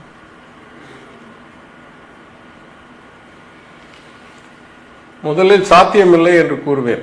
அது சப்ஜெக்ட் சட்டமைப்பின் அடிப்படையில் பத்திரப்பதிவு ஸ்டேட் சப்ஜெக்ட் மாநில ச- துறை. அது இல்லாமல் மாநிலத்துக்கு மாநிலம் வேறு நிறைய வேறுபாடு இருக்குது லேண்ட் கிளாசிஃபிகேஷன் நிலத்தை எப்படி கேட்டகரி என்ன சொல்கிறது வேற்றுமை பார்க்குறோம். எது என்ன மாதிரி புறம்போக்கு என்ன மாதிரி இப்போ டைட்டில் இது அதுன்னு. அது இல்லாமல் ரெஜிஸ்ட்ரேஷன் ரேட் வேரியாது ரெஜிஸ்ட்ரேஷன் கன்செஷன்ஸ் கொடுக்குறது வேரியாது அது இல்லாமல் வேலிடேஷன் என்ன ஆதார ஆதாரங்களை வைத்து பண்ண முடியும்னு வேரியாது இது அடிப்படையாக நான் சொல்ல வேண்டியது இந்த துறை மிகவும் சீர்திருத்தத்துக்கு கெஞ்சி கொண்டிருக்கிற துறை. இது ஆங்கிலேயர் காலத்திலேருந்தே இது இருக்கிற பிரச்சனை. ஏன்னா அவங்களுக்கு வந்து வருமானம் தான் முக்கியம். அவங்களுக்கு வந்து ஓனர்ஷிப் முக்கியம் இல்லை. அதனால் இந்த லேண்ட் மேனேஜ்மெண்ட் சிஸ்டமே ஒரு தவறான சிஸ்டம் வெவ்வேறு இடத்துல வெவ்வேறு தகவல் இருக்குது அடங்கல்ல என்னமோ இருக்குது ஏ ரெஜிஸ்டரில் என்னமோ இருக்குது பட்டால என்னமோ இருக்குது இதெல்லாம் அடிப்படையாக திருத்தணும். இதை நாங்கள் அறிந்ததனால் முதலமைச்சர் அறிந்ததனால் வந்த உடனே முதல் செஷன்லேயே பட்ஜெட் செஷன்லேயே ஒரு புது சட்டத்தை கொண்டாந்தோம். இந்த மாதிரி நிறைய தவறு நடக்குது. இதை திருத்துவதற்கு ஒன்று தவறான பதிவை ஐஜி ரெஜிஸ்ட்ரேஷனே திருத்த முடியும் ரிவர்ஸ் பண்ண முடியும் என்றும். யாரெல்லாம் இதில் கை வச்சிருக்காங்களோ அரசாங்க ஊழியர்கள் உட்பட்டு இவங்களுக்கு கிரிமினல் ப்ராசிக்யூஷன் எடுக்க முடியும் என்ற சட்டத்தை கொண்டாந்து திருத்தலாம் என்று நினைத்தோம். அந்த சட்டம் முழுமையா நிறைவேறி டெல்லிக்கு போய் இன்னும் ஜனாதிபதி ஒப்புதல் பெறாம ஆறு மாசம் அங்க ஃபைல் சுத்திக்கிட்டே இருக்கு. இது என்ன ஜனநாயகம்? இது என்ன கூட்டாட்சி முறை? ஒரு மனதாக கிட்டத்தட்ட அன்னைக்கு அவங்க இல்லைன்னு நினைக்கிறேன். இதுல. அதனால நிறைவேற்றப்பட்ட சட்டத்தை அன்னைக்கு வெளிநடப்பு செஞ்சுட்டாங்கன்னு நினைக்கிறேன் எதிர்கட்சி ஆனால் ஒரு நிறைவேற்றப்பட்ட சட்டத்தை இன்னும் அமல்படுத்துறதுக்கு அதிகாரம் கொடுக்கலன்னா இது என்ன மாதிரி நியாயம்? அப்போ ஒவ்வொரு மாவட்டத்திலையும் இத்தனை பிரச்சனை இருக்கிற துறையில் திடீரென்று ஒரு நாள் ஒரு நாடு ஒரு பத்திரம்னா இதெல்லாம் நடக்கிற காரியமாக அடுத்த பல ஆண்டுகளில் நான் கருதவில்லை. சரி இந்த நிதிநிலை அறிக்கையில நிறைவேற்ற முடியாத விஷயங்களை குறிப்பிட்டிருக்கிறதா சொல்றீங்க. ஆனா கால் நூற்றாண்டுக்கான வளர்ச்சியை இலக்காக கொண்ட பட்ஜெட் அப்படின்னு நிதியமைச்சர் திரு திருமதி நிர்மலா சீதாராமன் சொல்றாங்க. அடுத்த நூறாண்டுக்கான பட்ஜெட் அப்படின்னு பிரதமர் நரேந்திர மோடி பெருமிதமா சொல்றார். அதற்கான அம்சங்கள் இதுல இல்லைன்னு விமர்சன பார்வைகள் வருது. ஆனா அவங்க நம்பிக்கையா சொல்றாங்களே அந்த நம்பிக்கையை எப்படி பாக்குறீங்க எனக்கு புரியலங்க. இருபத்தஞ்சு அதாவது சட்டமைப்பு படி பட்ஜெட் வந்து அடுத்த வருஷத்துக்கான வரவு செலவு திட்டத்தை குறிக்கிறது. அதுக்கு தான் அதற்கு ஸ்கோப் அதோடைய உருவம். அதனால தான் முன் முன்னாள் முதலமைச்சர் அம்மையார் அவர்கள் அவங்க தொலைநோக்கு பார்வை திட்டம் இருபது இருபத்தி மூணு என்ற ஒரு திட்டத்தை கொண்டாந்தாங்க. அப்போ பத்து வருஷத்தை பற்றி பட்ஜெட்டில் பேச முடியாது. தொலைநோக்கு பார்வை திட்டம் வேணுன்றதை கொண்டாந்தாங்க. அதே மாதிரி நம்ம முதலமைச்சர் சொல்லியிருக்கார் பார்ட் ஒன் ட்ரில்லியன் பத்து வருஷத்தில் Tamil Nadu one trillion dollar economy ஆகணும்னா அது எப்படி போய் சேர போகிறோம் அடைய போகிறோம் என்று ஒரு டீட்டெயில்டு அறிக்கை ஒன்று உருவாக்க போகிறோம்னு அப்போ பத்து வருஷத்துக்கே எங்களுக்கு வந்து தனி அறிக்கை தேவைப்படுது. ஏன்னா பட்ஜெட்டில் வந்து ஒரு வருஷத்துக்கு தான் பேச முடியும்னா எனக்கு புரியல. அடுத்த இருபத்தஞ்சி வருஷத்துக்கும் அதுக்கப்புறம் நூறு வருஷத்துக்கும் எப்படிலாம் ஒரு ஒரு வருஷம் வரவு செலவு திட்டத்தில் எப்படி பேச முடியும்னு எனக்கு புரியவில்லை. சரி நிறைவாக ஒரே ஒரு கேள்வி. ஒட்டுமொத்தமா இந்த நிதிநிலை அறிக்கைக்கு நீங்க ஒரு பொருளாதார வல்லுநர் நிபுணரும் கூட ஒட்டுமொத்தமா இந்த நிதிநிலை அறிக்கைக்கு பத்துக்கு எவ்வளவு மதிப்பெண் நீங்க வழங்குவீங்க?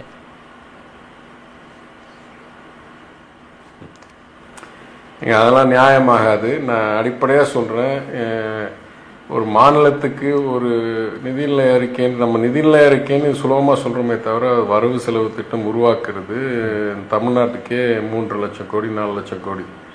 இந்தியாவுக்கு முப்பது முப்பத்தஞ்சு லட்சம் கோடி நாற்பது லட்சம் கோடி. இதெல்லாம் சாதாரண பணி இல்லை.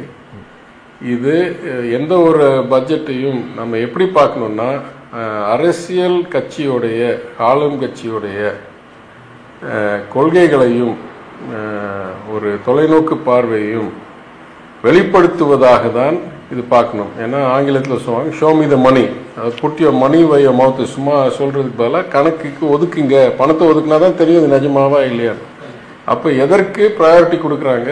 எதற்கு எந்த அளவுக்கு முக்கியத்துவம் கொடுக்குறாங்க என்றதை வெளி வெளிப்படுத்துவது. அந்த அடிப்படையில் கேட்டிங்கன்னா நான் சொல்வேன் இந்த பட்ஜெட்டோடைய முக்கிய ஒரு அடையாளம் என்னவென்றால் அக்கறையும் அந்த ஒரு மனித நேயமும் கொஞ்சம் குறைவாகவும். அதே சமயம் கட்டுப்பாடோட ஓரளவுக்கு தொலைநோக்கு பார்வையோட அதே சமயம் கார்ப்பரேட்டுக்கும் பணக்காரனுக்கும் உதவியாக இருக்கிற பட்ஜெட்டாக தான் நான் கருதுவேன். நன்றி திரு பிடிஆர் தியாகராஜன். உங்கள் கடுமையான பணிச்சூழலுக்கு இடையில எங்களோடு இணைந்து இந்த பட்ஜெட் குறித்த உங்களுடைய மதிப்பீடுகள் பல கருத்துக்களை முன்வைத்தமைக்கு உங்களுக்கு நன்றி. நேர்களே காலத்தின் குரல் நிகழ்ச்சியில் கருத்தாளர்களின் கருத்துக்களையும் கேட்டறியலாம். சிறிய இடைவேளைக்கு பிறகு. காலத்தின் குரல் தொடர்கிறது. திரு புகழேந்தி பல விஷயங்களை இடைவேளைக்கு முன்பா அஹ், அமைச்சர் பேசுவதற்கு முன்பா திரு ஸ்ரீராம் சேஷாத்ரி குறிப்பிட்டார். எம்எஸ்எம்இக்கு விவசாயிகளுக்கு எளிய மக்களுக்கு எவ்வளவு விஷயங்கள் இருக்கு. நம்ம பட்ஜெட்டை முழுமையா வாசிச்சா அந்த ஒவ்வொரு அம்சங்கள்ல இருந்தும் நம்மால எடுத்துக்க முடியும். அதனால ஒரு தொலைநோக்கோட வடிவமைக்கப்பட்ட ஒரு பட்ஜெட்டா தான் இதை நம்ம புரிஞ்சுக்கணும் அப்படிங்கிறத. நான் அவர் சொல்ல மறுத்து கருத்தில் மா- மாறுபட்ட கருத்து கிடையாது. அவர் சொன்னதெல்லாம் உண்மைதான். இது போதுமா அப்படிங்கிறதான் கேள்வி. இப்போ எம்எஸ்எம்இ பற்றி பேசும்போது அஞ்சு லட்சம் ருபீஸ் வந்து எமர்ஜென்சி கேரண்டி கொடுத்தாங்க. இங்கே ஈஸ்வரன் சார் சொன்னார் வந்து எங்களுக்கு ரொம்ப கஷ்டமா இருக்கு அதில் இன்ட்ரெஸ்ட் இருக்கு. ஸோ அதில் வந்து ப்ராப்ளம் இருக்கு. பட் இது மட்டும் சால்வ் பண்ணிடுமா எம்எஸ்எம்இயோட ப்ராப்ளத்தை எம்எஸ்எம்இக்கு இன்னைக்கு என்ன ப்ராப்ளம் மிகப்பெரிய ப்ராப்ளம் வந்து மெட்டீரியல் காஸ்ட் ரொம்ப அதிகமாக இருக்கு. ரைட் அதை எப்படி மேனேஜ் பண்றது? ஒர்க்கிங் கேபிட்டல் ப்ராப்ளம் இருக்கு. பேண்டமிக்ல வந்து நிறைய பேர் கம்பெனி மூடிட்டாங்க. ரிவைவ் பண்றதுக்கு என்ன பண்ணோம்? ஸோ நம்ம பேசுற நான் வந்து நான் முதல்ல சொன்னேன் இன்னோவேஷன் கிடையாதுன்னு சொன்னேன். ஏன் இன்னோவேஷன் கிடையாதுன்னா இதை ஒரு பட்ஜெட்டா நம்பரா நம்ம நிதியமைச்சர் சொன்னது பட்ஜெட்டா நம்பரா பார்த்தோம்னா இட்ஸ் டிஃப்ரெண்ட் அடிப்படையில் எத்தனை பேர் வேலை இழந்தாங்க எத்தனை கம்பெனிகள் மூடப்பட்டன எவ்வளவு பேர் இதுல சொன்னாங்க? அவர் சொன்னாரு டாக்ஸை பத்தி ஒரு சின்ன விஷயம். டாக்ஸ் சின்ன விஷயம் கிடையாது. டாக்ஸ் தான் மிகப்பெரிய இன்கம் நமக்கு. அது எப்படி சின்ன விஷயம்னு சொல்ல முடியும்? டாக்ஸை தவிர்த்து மற்ற எல்லா இணைப்பு வழிகள்லையும் என்னென்ன சாத்தியங்கள் என்ன. சொல்லணும்னா நாங்க வந்து டாக்ஸை விட மற்ற வகையில் இன்கம் கொண்டு வர்றோம். எங்க பப்ளிக் செக்டார் என்டர்பிரைசஸ் எல்லாம் டிவிடெண்ட் அதிகமா கொடுக்கும். எங்க பேங்க்ஸ் எல்லாம் அதிகமா கொடுக்கும். நாங்க நிறைய இன்வெஸ்ட் பண்ணிருக்கோம் அதெல்லாம் வரும். அப்ப எங்க ஒரு இன்கம் மற்ற இன்கம் கொண்டாங்க யார் தடுக்கிறாங்க? அப்ப டாக்ஸ்ங்கிறது வந்து சாதாரண விஷயம் கிடையாது. அதிர்த்து சொன்னேன். ஏன் வந்து குறிப்பிட்ட பேரையே நீங்கள் வந்து டாக்ஸ் பண்ணிட்டு இருக்கீங்க டாக்ஸிங் த டாக்ஸ் பீப்புள் என்ன பண்ணீங்க? கருப்பு பணத்தை பற்றி பேசுனீங்க. எவ்வளோ எக்ஸ்பேண்ட் பண்ணீங்க? அதுக்கு என்ன திட்டம்? இந்த பட்ஜெட்டில் சொன்னாங்களா? இந்த வருஷம் நாங்கள் வந்து ரெண்டு லட்சம் கோடி கருப்பு பணத்திலிருந்து இன்கம் டேக்ஸ் கொண்டு வருவோம். சொல்லட்டும். அஞ்சு லட்சம் பேருக்கு அஞ்சு லட்ச ரூபா வர வரைக்கும் நான் வந்து டேக்ஸே வாங்கணும்னு சொல்லட்டும். அது வில் என்ன பண்ணுறோம் ஒன்றுமே பண்ண மாட்டோம். கருப்பு பணம் வச்சுருக்கோம் கருப்பு பணம் வச்சுக்க வேண்டியதுதான். சொல்லணும்ல இந்த பட்ஜெட்டில் சொன்னால் ரெண்டு லட்சம் கோடி கருப்பு பணம் உள்ளே வரும். அதனால் நேர்மையாக டாக்ஸ் கட்டுறவங்களுக்கு பத்து லட்சம் வரைக்கும் வந்து டாக்ஸ் உங்களுக்கு டாக்ஸ் கிடையாது. இன்கம் அதுல இருந்து போடும். அப்ப நீங்க வந்து டாக்ஸ் பண்ற மதிக்கிறீங்க. அதெல்லாம் பண்ண மாட்டீங்க.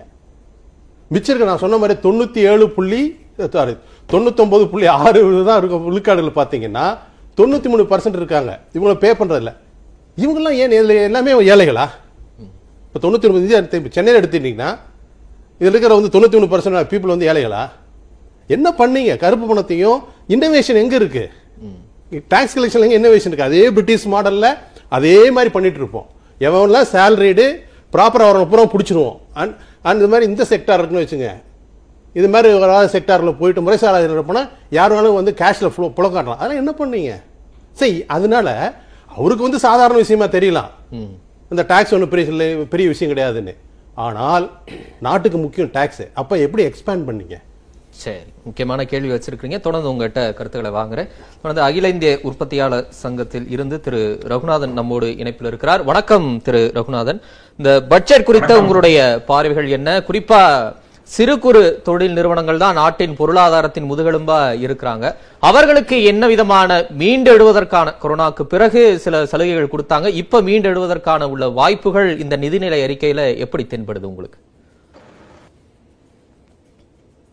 தம்பி நான் வந்து முழுமையாக சிறு குறு தொழில் முனைபவர்களையும் செல்ஃப் எம்ப்ளாய்டு பீப்புளுடைய சார்பாக தான் என்னுடைய பார்வையை வைக்கிறேன். நேற்று காலையில பிரசிடென்ட் ஆஃப் இந்தியா நாடாளுமன்றத்துல சொன்னது வந்து எம்எஸ்எம்இ தான் எங்களுக்கு பேக் போன் சொன்னார். நேற்று சாயங்காலம் பிரதமர் சொன்னார் ஒரு மகிழ்ச்சி தரக்கூடிய ஒரு பட்ஜெட் வரும்னார். இன்று காலை நிதியமைச்சர் துவக்கத்தில் சொல்லும் பொழுது எந்தெந்த துறை அடி வாங்கி இருக்கிறதோ அந்த துறையை சார்ந்தவர்கள் இந்த பட்ஜெட்டுக்கு அப்புறம் சந்தோஷப்படுவார்கள் மீட்டெடுக்கப்படுவார்கள் நாங்க என்னை பொறுத்தவரை இது எதுவுமே நடக்கல. சிறு குறு தொழில் முனைவோர் முதுகெலும்பு உடைந்து காணப்படுகிறார்கள். கிட்டத்தட்ட நாற்பது சதவிகித தொழில் நிறுவனங்கள் மூடக்கூடிய அபாயத்துல இருக்கு. பிரச்சனைகள் புகழேந்தி சொன்ன மாதிரி ஒன்னு இல்ல ரெண்டு இல்ல மிக அதிகம். கொரோனா காலத்துல நம்ம வந்து லாக்டவுன்றது கிட்டத்தட்ட ஆறு மாதம்னு நினைச்சுக்கிட்டு இருக்கோம். அது வந்து பேருக்குத்தான். ஆனா சில இண்டஸ்ட்ரியல் செக்மெண்ட் நான் சொல்லும் பொழுது சலூன் ஆகட்டும் ஜிம் ஆகட்டும் ஸ்பா ஆகட்டும் பிரிண்டிங் பிரஸ் ஆகட்டும் ஆபீஸ் எக்யூப்மெண்ட் மேனுபேக்சரர் ஆகட்டும் எத்தனையோ travel agency ad agency clothing industry retail shop other தான் எசென்சியல்னு ஐம்பத்தி ரெண்டு செக்டர் நடத்தவே முடியல. கிட்டத்தட்ட இருபது மாதங்கள் எழுந்து நடக்க முடியல. இல்ல இன்னைக்கு பட்ஜெட்ல சிறு குறு? நிறுவனங்களுக்கு ரெண்டு லட்சம் கோடி பிணையமில்லா கடன் வழங்கக்கூடிய அறிவிப்பு வந்திருக்குல்ல. இந்த அறிவிப்பு எந்த அளவுக்கு மீட்டெடுக்கும்? இப்ப ஏற்றுமதி ஆடைகளுக்கான சில மூலப்பொருட்களுக்கான வரி விலக்கெல்லாம் அளிக்கப்பட்டிருக்குல்ல. இதனுடைய சாத்தியங்களை நம்ம எப்படி பார்க்கலாம் புரிஞ்சுக்கலாம்? இல்ல இல்ல. நீங்க நீங்க சொல்ற அளவுக்கு எல்லாம் அதுல இல்ல. நான் மொத்தமாவே நாலு அனௌன்ஸ்மெண்ட் தான் எம்எஸ்எம்இ சார்ந்து வந்தது. முதல் அறிவிப்பு வந்து அந்த ஐம்பதாயிரம் கோடி இசிஜிஎல் ஸ்கீமுக்காக கொடுத்தாங்க. அதுல ரெண்டு வருஷமா கேட்டுக்கிட்டு இருக்கிறது வந்து அதனுடைய நிபந்தனைகளை மாற்றுங்கன்னு சொல்லிக்கிட்டு இருக்கோம். அந்த நிபந்தனைகளை மாற்றாத வரை நேற்றைய சர்வே ரிப்போர்ட்லயே சொல்லியிருக்காங்க. இசிஜிஎல் ஸ்கீம்ல இரண்டு லட்சத்தி இருபத்தி எட்டாயிரம் கோடி தான் இதுவரை டிஸ்பர்ஸ் ஆயிருக்குன்னு. மூன்று லட்சம் கோடி அனௌன்ஸ் பண்ணது ரெண்டு வருஷம் முன்னாடி. அதுல டிஸ்பர்ஸ் ஆனதே ரெண்டு லட்சத்தி இருபத்தி எட்டாயிரம் கோடி தான். வாங்குவதற்கு வேணும்னு கேட்கிறவங்களுக்கு அந்த லோன் கிடைக்காது. வேண்டாம்னு நினைக்கிறவங்களுக்கு கூப்பிட்டு கூப்பிட்டு கொடுப்பாங்க இவங்க வேண்டாம்னு வாங்க இதுதான் நடைமுறை. There is huge gap gap the policy maker and the the exist uh, ஒரு பேங்க்லயுமே இந்த லோனை அவ்வளவு ஈஸியா வாங்க முடியாத சூழ்நிலை தான் ஏற்பட்டது. இரண்டாவது போன வருடம் இந்த மூன்று லட்சத்தை ஒன்றரை லட்சத்தை கூட்டி நாலரை லட்சம் ஆக்குனாங்க. இந்த வருடம் அதை ஐந்து லட்சம் ஆக்கியிருக்காங்க. போகாத ஒரு ஸ்கீம் அது அஞ்சு லட்சமாக இருந்தால் என்ன? பதினஞ்சு லட்சமாக இருந்தால் என்ன? அது அடுத்த ஆண்டு வரை இருந்தால் என்ன? இன்னும் பத்து ஆண்டுகளுக்கு இருந்தால் என்ன? அதனுடைய தேவை என்ன? அந்த ஸ்கீம்ல எஸ்எம்ஏ ஒன் எஸ்எம்ஏ டூன்னு ரெண்டுத்தையும் இன்க்ளூட் பண்ணியிருக்கணும். இரண்டாவது கடன் கடனுக்கு பிணை இல்லாமல் அந்த கடனை கொடுக்கணும். கடன் மொத்தத்தையுமே தொழில் முனைவோர்கள் கையில கொடுக்கணும். நீங்கள் எதுவும் பிடித்தம் செய்யக்கூடாதுன்னு சொல்லி இருக்கணும் அது நடக்கல. இரண்டாவது ஸ்கீம் வந்து ஸ்கில்லிங்க பத்தி பேசியிருந்தாங்க. தொழிலாளர் வேலை செய்பவர்களுக்கு முன்னாடி வேலை கொடுப்பவர்களை பாதுகாத்திருக்கணும். வேலை கொடுப்பவர்களை பற்றி யோசிக்கவும் இல்லை பாதுகாக்கவும் இல்லை. எந்த விதமான சலுகைகளும் அவர்களுக்கு தராமல் வேலை செய்பவர்களை மட்டும் ஸ்கில்லிங் பண்ணீங்கன்னா எங்க வேலை தேடி போவாங்க? நாற்பது சதவீதம் நிறுவனங்கள் மூடக்கூடிய நிலைமைக்கு தள்ளப்பட்டிருக்கு. சர்வீஸ் செக்டர் இன்னும் எழுந்து நிக்க முடியல. நான் சொன்ன மாதிரி முதுகெலும்பு உடைந்து இருக்கிறது இதை உணரவில்லை. எத்தனை. முறை மீட்டிங் போட்டு எத்தனை முறை சஜஷன்ஸ் கொடுத்தா கூட ஒரு மூலப்பொருட்களின் விலையை கட்டுப்படுத்துவதற்கு ஒரு ரேஷன் ஷாப் வைத்திருக்கலாம். செய்யவில்லை. மைக்ரோ இண்டஸ்ட்ரீஸ் இன்றைக்கு தொண்ணூத்தி சதவீதம் மைக்ரோ இண்டஸ்ட்ரீஸ் அதற்கு தனியாக ஒரு டெவலப்மெண்ட் கமிஷனரையாவது போடுங்கன்னு சொன்னோம். கேட்கவில்லை. அதே மாதிரி என்பிஏவை இன்னும் ஒரு வருடத்துக்கு ஒத்தி வைங்கன்னு கேட்கல. ஜிஎஸ்டியினுடைய ரேட்டை ஸ்மால் இண்டஸ்ட்ரீஸுக்கு ஐந்து சதவிகிதமா வச்சுங்க. வாங்குவது விற்பது. இரண்டுக்குமே ஐந்து சதவிகிதமா வைங்க. அவங்கள ஊக்குவிங்க ஒரு வருடத்திற்கு. தேவையில்லை அதற்கு மேல். இதையெல்லாம் கேட்டிருந்தோம். இது எதையுமே திரும்பி பார்க்கவில்லை. வைரத்திற்கு இறக்குமதி குறைக்கப்பட்டிருக்கிறது. கார்ப்பரேட் டாக்ஸ் பன்னெண்டுல இருந்து ஏழு சதவீதத்துக்கு குறைக்கப்பட்டிருக்கிறது. யாருக்கு தேவையோ அவர்கள் புறக்கணிக்கப்பட்டுள்ளார்கள். யாருக்கு அதிகமாக இருக்கிறதோ அவர்களுக்கு இன்னும் அதிகமாக கிடைத்துக் கொண்டிருக்கிறது இதுதான் நடைமுறை உங்க எதிர்பார்ப்புகள் பூர்த்தி. ஆகல அப்படின்னு உங்க. ஏமாற்றத்தை பதிவு செஞ்சிருக்கிறீங்க ஏமாற்றம் அளிக்கும் பட்ஜெட் அப்படிங்கிறது உங்களுடைய கருத்தா இருக்கு சரி தொடர்ந்து பேசலாம் ஒரு சிறிய இடைவெளிக்கு பிறகு. ஆ சரி புரியுது ஒட்டுமொத்த அந்த சிறு குறு தொழில் நிறுவனங்கள் பிரதிநிதியா சொல்றீங்க ஒரு ஒரு நாள் அடையாள ஸ்ட்ரைக் பண்ணி கூட அந்த கவன ஈர்ப்பு கவனத்தை ஈர்க்கவில்லைன்ற வருத்தத்துல பதிவு பண்றது. சரி தொடர்ந்து பேசலாம். ஒரு சிறிய இடைவேளைக்கு பிறகு காலத்தின் குரல் தொடர்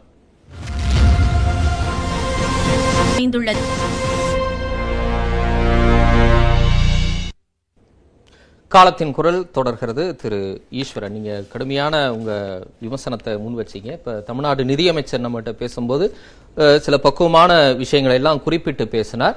என்னென்ன வரவேற்கக்கூடிய அம்சங்கள் இருக்கு அப்படிங்கிறதையும் குறிப்பிட்டு பேசினார். அதுல உடன்படுறீங்களா? அதை கடந்து வீடு கட்டும் திட்டமா இருக்கட்டும் மாற்றுத்திறனாளி கூட்டுறவு சங்கங்களுக்கு வரி சலுகை அப்புறம் வளர்ச்சி அடைந்த மாவட்டங்கள் என்ன அப்புறம் இந்த நானூறு ரயில் திட்டம் விவசாயத்துல ட்ரோன் ஃபைவ் ஜி இந்த மாதிரி நிறைய விஷயங்கள் இருக்கே. இது எல்லாம் ஏன் நம்ம வந்து பரிசீலிக்க மறுக்கிறோமா? இப்ப அவர் நண்பர் ஸ்ரீராம் சேஷாத்ரி சொன்னாரு. ஐந்து மாநில தேர்தலை வந்து குறி வச்சு இது பண்ணலன்னாரு. பாப்புலிஸ்ட் பட்ஜெட்டா பண்ணல அப்படின்னாரு. அதாவது வெளிப்படையா பார்த்தா அப்படிதான் இருக்கும் ஆனா நாற்பத்தி நாலாயிரம் கோடி நீர்ப்பாசன திட்டம்னு சொல்லியிருக்கீங்க. அது எங்கெங்க தர போறீங்கன்னு டீடைல் தரல. இருபத்தையாயிரம் கிலோமீட்டர் வந்து ரோடு போட போறேன்னு சொல்லியிருக்கீங்க. அது எங்கெங்க போட போறேன்னு சொல்லல. நார்மலா வந்து அந்த ஸ்டேட் இந்த ரோடு அந்த ரோடு இந்த ரோடு மென்ஷன் பண்ணுவாங்க. இதை சொல்லலை. ரயிலில் வந்து எங்கெல்லாம் விட போறீங்கன்னு சொல்லவே இல்லை. அப்போ அதில் வந்து என்னோட எதிர்பார்ப்பு நான் ரெண்டு நாள் கழிச்சு உள்ள போய் பார்த்தோம்னு சொன்னா அதிகமாக உத்தரப்பிரதேசம் பஞ்சாபும் இருக்கும். இன்னைக்கு அறிவிக்கல. அப்போ ஐந்து மாநில தேர்தலை நோக்கி வந்து அவங்க பண்ணலை. அப்படி இது மாதிரி தான் அதாவது ஒவ்வொன்றையும் ஒவ்வொன்றையும் உள்ள வந்து அஞ்சு லட்சம் கோடி கொடுக்குறோம் அப்படின்னு சொல்லுவாங்க. ஆனால் வந்து அதில் வந்து எடுத்துக்கிறதுக்கு ஆள் கிடையாது. எடுத்துக்கிறதுக்கு ஆள் இல்லைங்கிறப்ப அதை வாங்கிட்டு என்ன பண்ண போறாங்க? உத்தரப்பிரதேசத்துக்கும் பஞ்சாபுக்கும் போகணும்ல சார். உங்களுக்கு வேணும்னு. கேட்கலாம் நமக்கு வேணும்னு கேட்கலாம். அதிகமா அங்கதான் போகுன்றாங்க. தேர்தலுக்காக அதிகமா இதுல உள்ள நிதி வந்து அங்கதான் போக போகுது. இது வந்து தெரிஞ்சதுதான். அதுக்கப்புறம் பாத்தீங்கன்னு சொன்னா அதாவது நிதியமைச்சர் சொல்றார் ஒரு குறிப்பிட்ட வருஷத்துக்குள்ள ஐம்பது பர்சன்ட் மக்கள் வந்து நகரத்துக்கு வந்துருவாங்க அப்படின்னு சொல்லி. அது நம்ம நோக்கமா இருக்கக்கூடாது. கிராம பகுதிகளில் நகர பகுதிகளில் இருக்கிற வசதியை கொண்டு போய் சேர்த்தணும். அப்பதான் கிராமத்துல இருக்கு இப்ப வள- எல்லா நாடு வளர்ந்த நாடுகள் வளரும் நாடுகள் பல நாடுகளை பார்த்தீங்கன்னு சொன்னா இன்னைக்கு நகரத்தில் என்னெல்லாம் வசதிகள் இருக்கோ அத்தனையும் கிராமத்திலையும் இருக்கும். சின்ன கிராமமா இருந்தா கூட அது செய்யணும்னு இன்னைக்கு பேசி இருக்காங்க நாடு முழுவதும் நூத்தி பன்னெண்டு மாவட்டங்கள்ல தொண்ணூத்தி ஐந்து சதவீத மாநில சராசரி மதிப்புகளையும் தாண்டி முன்னேற்றம் அடைஞ்சிருக்கு. ரெண்டாயிரத்தி இருபத்தி ரெண்டு இருபத்தி மூணுல நாட்டின் பின்தங்கிய பகுதிகள் மீது கவனம் செலுத்தப்படும் எங்கே? பட் ஐம்பது பர்சன்ட் மக்கள் நகரத்துக்கு வந்துருவாங்கன்னு சொல்றாங்க. அது எகைன் வந்து ஒரு முரண்பாடா இருக்கு இல்லையா அது? ஐம்பது பர்சன்ட் மக்கள் நகரத்தை நோக்கி வந்துருவாங்கன்னா அப்ப கிராமத்தை முன்னேற்றிட்டோம்னா எதுக்கு வந்து அவங்க நகரத்தை நோக்கி வர்றாங்க? அது ஒண்ணு. இன்னொன்னு பார்த்தீங்கன்னு சொன்னா இப்போ வந்து வேலை வாய்ப்பு அதாவது ஊரக வேலை வாய்ப்பு திட்டம் இதெல்லாம் ஊர் பக்கம் பார்த்தீங்கன்னு சொன்னா இப்போ வந்து அந்த ரேஷியோ பார்த்தீங்கன்னா கூட ஊர் பக்கத்துல வந்து இன்கம் அதிகமா இருக்கும். வேலை இன்மையும் கொஞ்சம் குறைவா இருக்கும். டவுன்ல தான் அதிகமா இருக்கு இப்ப. அதற்கான எந்த ஒரு திட்டமும் இப்ப இல்ல. நகர்ப்புறத்துல இருக்கிற ஏழை மக்களுக்கு ஒரு வாழ்வாதாரத்துக்கான அந்த விஷயம் எதுவும் இல்லை. இன்னொன்னு சொன்னீங்க. வேலை வாய்ப்பு அறுபது லட்சம் வேலை வாய்ப்பு எல்லாம் சொன்னீங்க. அதுல வந்து மத்திய அரசுல மட்டுமே இன்னைக்கு எல்லா டிபார்ட்மெண்ட்டும் எடுத்தீங்கன்னா இன்னைக்கு ஒரு இருபத்தஞ்சு முப்பது லட்சம் பேருக்கு வேலை கொடுக்க முடியும். அப்புறம் மாநில அரசை கம்பல் பண்ணாங்கன்னு சொன்னா இன்னைக்கு தேதியிலேயே எல்லாரும் சேர்ந்து ஒரு ஒரு கோடி பேத்துக்கு வேலை கொடுத்துட முடியும். அதை பத்தி பேச மாட்டேங்கிறீங்க. நாங்க இதை பண்ணிட்டோம் லோன் கொடுக்குறோம். அதனால இப்ப நீங்க வந்து இப்ப எமர்ஜென்சி கிரெடிட் வந்து பணம் கொடுத்தீங்க. ரெண்டு லட்சத்து இருபத்தெட்டாயிரம் கோடி வந்து இது வரைக்கும் டிஸ்பர்ஸ் ஆயிருக்கு. என்ன வேலை வாய்ப்பு அதனால அதிகமாயிருக்கு? சரி இப்ப மட்டும் நீங்க வந்து அது அஞ்சு லட்சமா ஆக்குறதுனால என்ன வேலை வாய்ப்பு அதிகமாயிடும்? சரி இதே உங்க நிறைவு கருத்தை அதிகமாக போறதே கிடையாது. இன்னொன்னு ஒண்ணே ஒண்ணு. சுருக்கம். ஒரே ஒரு பாயிண்ட் கிரிப்டோ கரன்சி பத்தி நம்ம பேசவே இல்லை வரைக்கும். ஆமா. கிரிப்டோ கரன்சி வந்து இப்ப அதில் வந்து நீங்க அங்கீகாரப்படுத்துறீங்களா? கிரிப்டோ கரன்சி வந்து ஒரு கேம்லிங் கேம்லிங் தான். அதுல வந்து முப்பது பர்சன்ட் இப்ப நான் டாக்ஸ் அப்படின்னு சொல்லி அப்ப எல்லாத்தையும் என்கரேஜ் பண்ண போறோமா நம்ம? இன்னைக்கு லாட்டரி ஏன் இப்ப நம்ம பேன் பண்ணி வச்சிருக்கிறோம்? அப்ப லாட்டரியில வருமானம் வருதுங்கிறதுக்காக லாட்டரியை விட்டுற முடியுமா? அப்ப என்ன கிரிப்டோ கரன்சி நீங்க விட்டீங்கன்னு சொன்னா அப்ப நீங்க டாக்ஸ் வாங்குறோம் அப்படின்னு சொன்னா அதை அங்கீகாரப்படுத்த முத அதாவது பிரதமர் போய் எல்லா நாடுகள் இருக்கிற கூட்டத்துல பேசிட்டு வராரு. எல்லாரும் சேர்ந்து இந்த கிரிப்டோ கரன்சியை ஒழிக்கணும்னு. ஆனா நீங்க கிரிப்டோ கரன்சி இன்னைக்கு டாக்ஸ் போட்டிருக்கிறீங்க.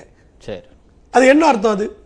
சரி. திரு வெங்கடேஷ் ஆத்ரேயா நிறைவா உங்க கருத்து? எதெல்லாம் கவனம் செலுத்தி இருக்க வேண்டும் ஒண்ணு சொல்றீங்க. ஒண்ணே ஒண்ணு ரொம்ப. இவ்வளவு வருமானம் இருக்குன்னு சொல்றீங்களே. எல்லாம் வருமானம் இருக்கு. எல்லாம் பேண்டமிக்கு முன்னாடி இருக்கிறத விட இப்ப நல்லா இருக்குன்னு சொல்றீங்க. அப்புறம் எதுக்கு பொதுத்துறை நிறுவனங்களை விக்கிறீங்க? சரி. திரு வெங்கடேஷ் ஆத்ரேயா அதாவது இது இந்த பட்ஜெட்டுக்குள்ள மட்டும் நின்று இதை பேச முடியாது. ஏன்னா அவங்க தேவை ஏற்படும் போது தொலைநோக்கு பார்வையோடுன்னு சொல்லுவாங்க. நாம பேசினா இல்ல பட்ஜெட்டுக்குள்ள மட்டும் பேசுங்கன்னு சொல்லுவாங்க. உண்மை என்னன்னு சொன்னா ஏழு ஆண்டு காலத்தில் ஏதாவது துயர்களை மக்கள் அனுபவிக்கிறாங்க. நான் ஏற்கனவே போன முறை சொன்னேன். செல்லா காசு பிரச்சனை ஜிஎஸ்டி பிரச்சனை. தொடர்ந்து முறைசாரா துறைகள் தாக்கப்படுவது வேலையின்மை பெருகுவது மூன்று அறிக்கைகள் ஒன்றிய அரசின் அறிக்கைகள் இங்க இருக்கு. இங்க தரவளவு தானே பேசணும். பெரிய அறிஞர்கள் இங்க இருக்கிறாங்க. அந்த மூன்று ஒன்றிய அரசுடைய ஆய்வுகள் என்ன சொல்லுது? ஒன்று நுகர்வு சக்தி கிராமங்களிலே சரிந்திருக்கிறது. ரெண்டாயிரத்தி பதினொன்று பன்னெண்டு பதினேழு பதினெட்டு இந்த இரண்டு ஆண்டுகளை ஒப்பிட்டு பார்க்கும்போது நீங்க ஒரு பக்கம் ஏழு பர்சன்ட் எட்டு பர்சன்ட் ஜிடிபி growth அறிவிக்கிறீங்க பட் கிராமப்புறங்களில் சராசரி தலா மாத நுகர்வு செலவு ஒன்பது சதமானம் சரிந்திருக்கிறது என்று அந்த அறிக்கை கன்சம்ஷன் capita எக்ஸ்பெண்டிச்சர் ஒன்று. இரண்டாவது வேளாண் படுகொலை வேளாண் தற்கொலைகள் தொடர்கின்றன. வேளாண் நெருக்கடி சாகுபடியில் காசு பார்க்க முடியாது என்ற துயரம் தொடர்கிறது. ஒரு ஆண்டு காலம் பனியிலேயே வெயிலே அவங்க இருந்தாங்கன்னு சும்மா வெட்டியா இருந்தாங்க அவங்க உண்மையிலேயே ஒரு வாழ்க்கை பிரச்சனையாக இருந்தாங்க. மூன்றாவது அந்த இந்த ரெண்டாவது பிரச்சனைக்கு வந்து இப்ப இருக்கும் ஆய்வு சொல்லிடுச்சு. எப்படி வந்து மாத வருமானம் பத்தாயிரம் ரூபான்னு. மூன்றாவது இந்த தொடர்ந்து பல ஆண்டுகளாக பார்த்து வருது. வேலையின்மை பிரச்சனையை பொறுத்தவரையில இந்தியால யாரும் முழுசா வேலை இல்லாம இருக்க மாட்டாங்க. ஏன்னா சமூக பாதுகாப்பு கிடையாது. வேலைக்கு போனாலும் சாப்பாடு கிடைக்கும். பணக்காரங்க மட்டும்தான் வேலைக்கு போகாம இருக்க முடியும். அப்போ ஏழைகளை பொறுத்தவரையில வருடம் முழுவதும் வேலை இல்லாதவர்கள் usual status unemployment rate two பர்சன்ட்ல இருந்து சிக்ஸ் பர்சன்ட் மாறி இருக்குது.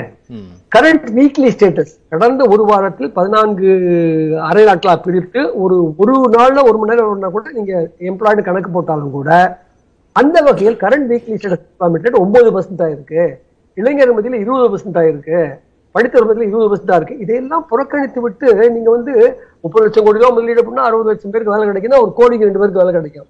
அது அபத்தம். நீங்க த- தயவு செய்து ஆங்கர் என்ன பண்ணக்கூடாதுன்னா அவன் சொல்ற ஃபிகரை போல ஃபிகரை இங்க ஒப்பிக்க கூடாது. அது முக்காவாசி நம்பகத்தன்மையற்ற ஃபிகர்ஸும் அதுல இருக்கு உண்மையாவும் இருக்கலாம். இல்ல நிச்சயமா. என்னை கடந்து இங்க இருக்கக்கூடிய விருந்தினர்களுக்கு நிறைய பொருளாதாரம் குறித்த புரிதல் நிபுணத்துவம் இருக்கும்ல. வெளிப்படையாவே சொல்றேன் இதுல என்ன இருக்கு? அதனாலதான் கேட்டு தெளிவுதான் பெறேன் நம்ம ஒண்ணும் பொலிட்டிக்கல்.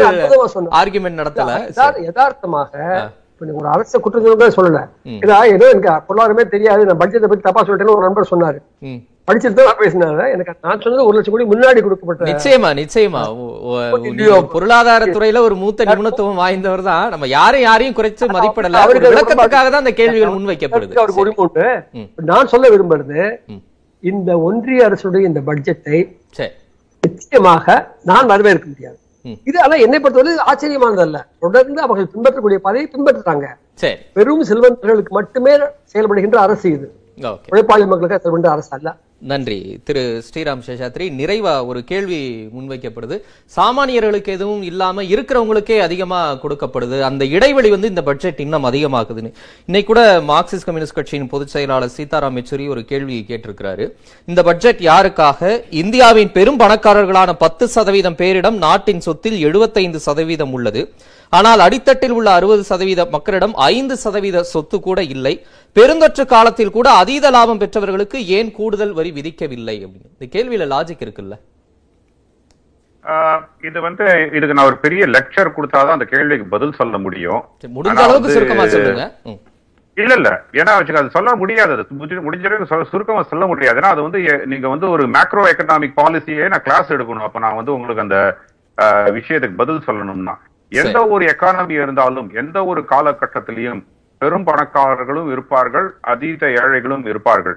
இது வந்து நீங்க வந்து எந்த ஒரு நீங்க அவர் அந்த மார்க்சிஸ்ட் கம்யூனிஸ்டை சார்ந்த அவர்கள் கட்சி ஆளும் யூனோ நாடுகள்ல கூட நீங்க கியூபால இருந்து ஆரம்பிச்சு சைனா வரைக்கும் ரஷ்யா வரைக்கும் எடுத்தாலும் அப்படிதான் இருக்கும். சோ அதனால வந்து அவர் சொல்ற கருத்தை நான் எஸ் அந்த பிரிட்ஜிங் த கேப் தான் வந்து எந்த ஒரு அரசாங்கமும் ஒரு நல்ல ஒரு அரசாங்கம் செய்யக்கூடிய ஒரு விஷயம்.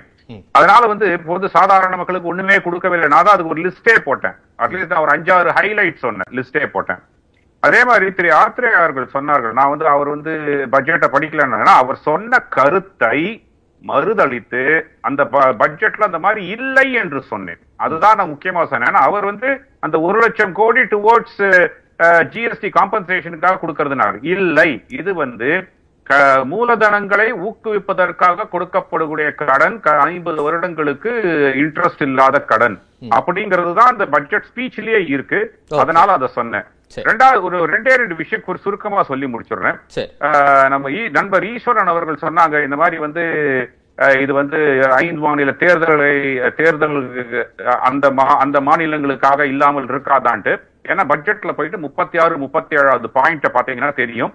எந்தெந்த ப்ராஜெக்டுக்கு இது இருக்குன்ட்டு கோதாவரி கிருஷ்ணா இணைப்பு கிருஷ்ணா பெண்ணார் இணைப்பு பெண்ணார் காவேரி இணைப்பு இதுக்கெல்லாம் டிபிஆர்ஸ் டீடைல் ப்ராஜெக்ட் ரிப்போர்ட் இன்னும் டிராஃப்ட் டிபிஆர் எல்லாம் வந்தாச்சு. இத வந்து அந்தந்த மாநிலங்களோட கன்சென்சஸ் பெற்ற பிற்பாடு அதற்குண்டான நிதி ஆதாரங்கள் கொடுக்கப்படும். இப்படியாக இருக்கு. அதனால வந்து அது- அந்த எவ்வளவு நிதின்னு சொல்லுங்க சார். சரி ஓகே. நேரம் கடந்துட்டோம் சரி சரி. அதுதான் சார் சொல்றேன். உங்களுக்கு அந்த நாற்பத்தி நாலாயிரத்தி அறுநூத்தி அஞ்சு கோடி ரூபாயில ஒன்பது புள்ளி ஜீரோ எட்டு லேக் லட்சம் ஹெக்டேர் ஃபார்மர்ஸ்க்கு உண்டான இரிகேஷன் கிடைக்கும். அது வந்து நீங்க வந்து அஹ், எல்லா ஸ்டேட்டும் எல்லா ஸ்டேட்டும் கன்சென்சஸா இந்த வருஷம் கொடுத்துருவாங்களா சார் நடந்துருமா அது? ரைட் ரைட் ரைட் இல்ல consensus ஈஸ்வரன். வந்தா கொடுக்க வேண்டியதானே சார் நன்றி, நன்றி. இல்ல. இல்ல. Drinking water supply for sixty two lakh people நூத்தி மூன்று megawatt hydro electric power plant இருபத்தி ஏழு. Megawatt solar power plant sir அதெல்லாம் சரி ஓகே இல்லைங்க இம்ப்ளிமெண்டேஷன் குடிநீர் வந்து வீட்டுக்கு குடிநீர் கொடுக்கறதெல்லாம் பல வருடமா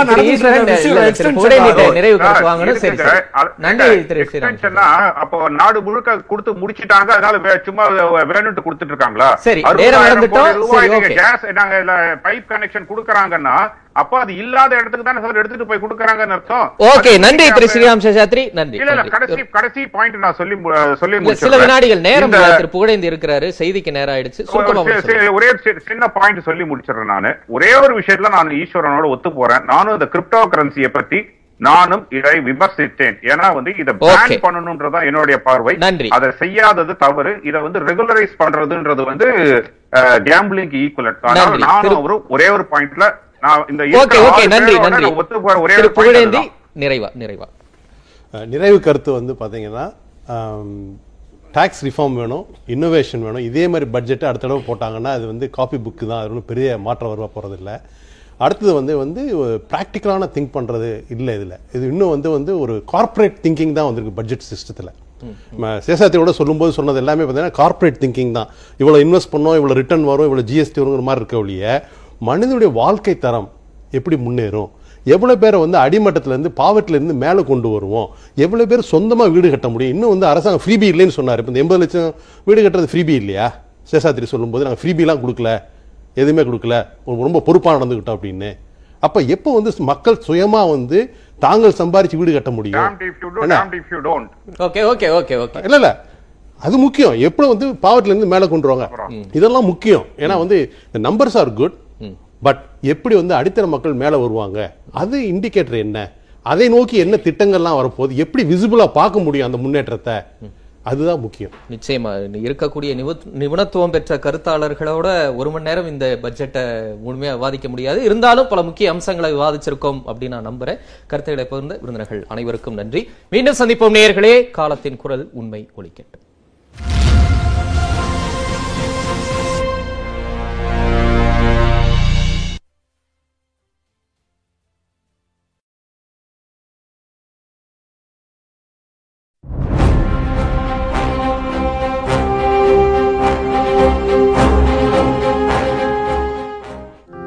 அரசு நேரடி நெல் கொள்முதல் நிலையங்களில் நடப்பு சம்பா பருவத்துக்கான நெல் கொள்முதலில் ஆன்லைன் பதிவு முறையை அரசு அறிவித்துள்ளது. கொள்முதல் நிலையத்தில் முறைகேடுகளை தவிர்க்கவும் இடைத்தரகர்களின் தலையீடு மற்றும் காலதாமதத்தை தவிர்க்கவும் ஆன்லைன் பதிவு முறையை அமல்படுத்தியிருப்பதாக அரசு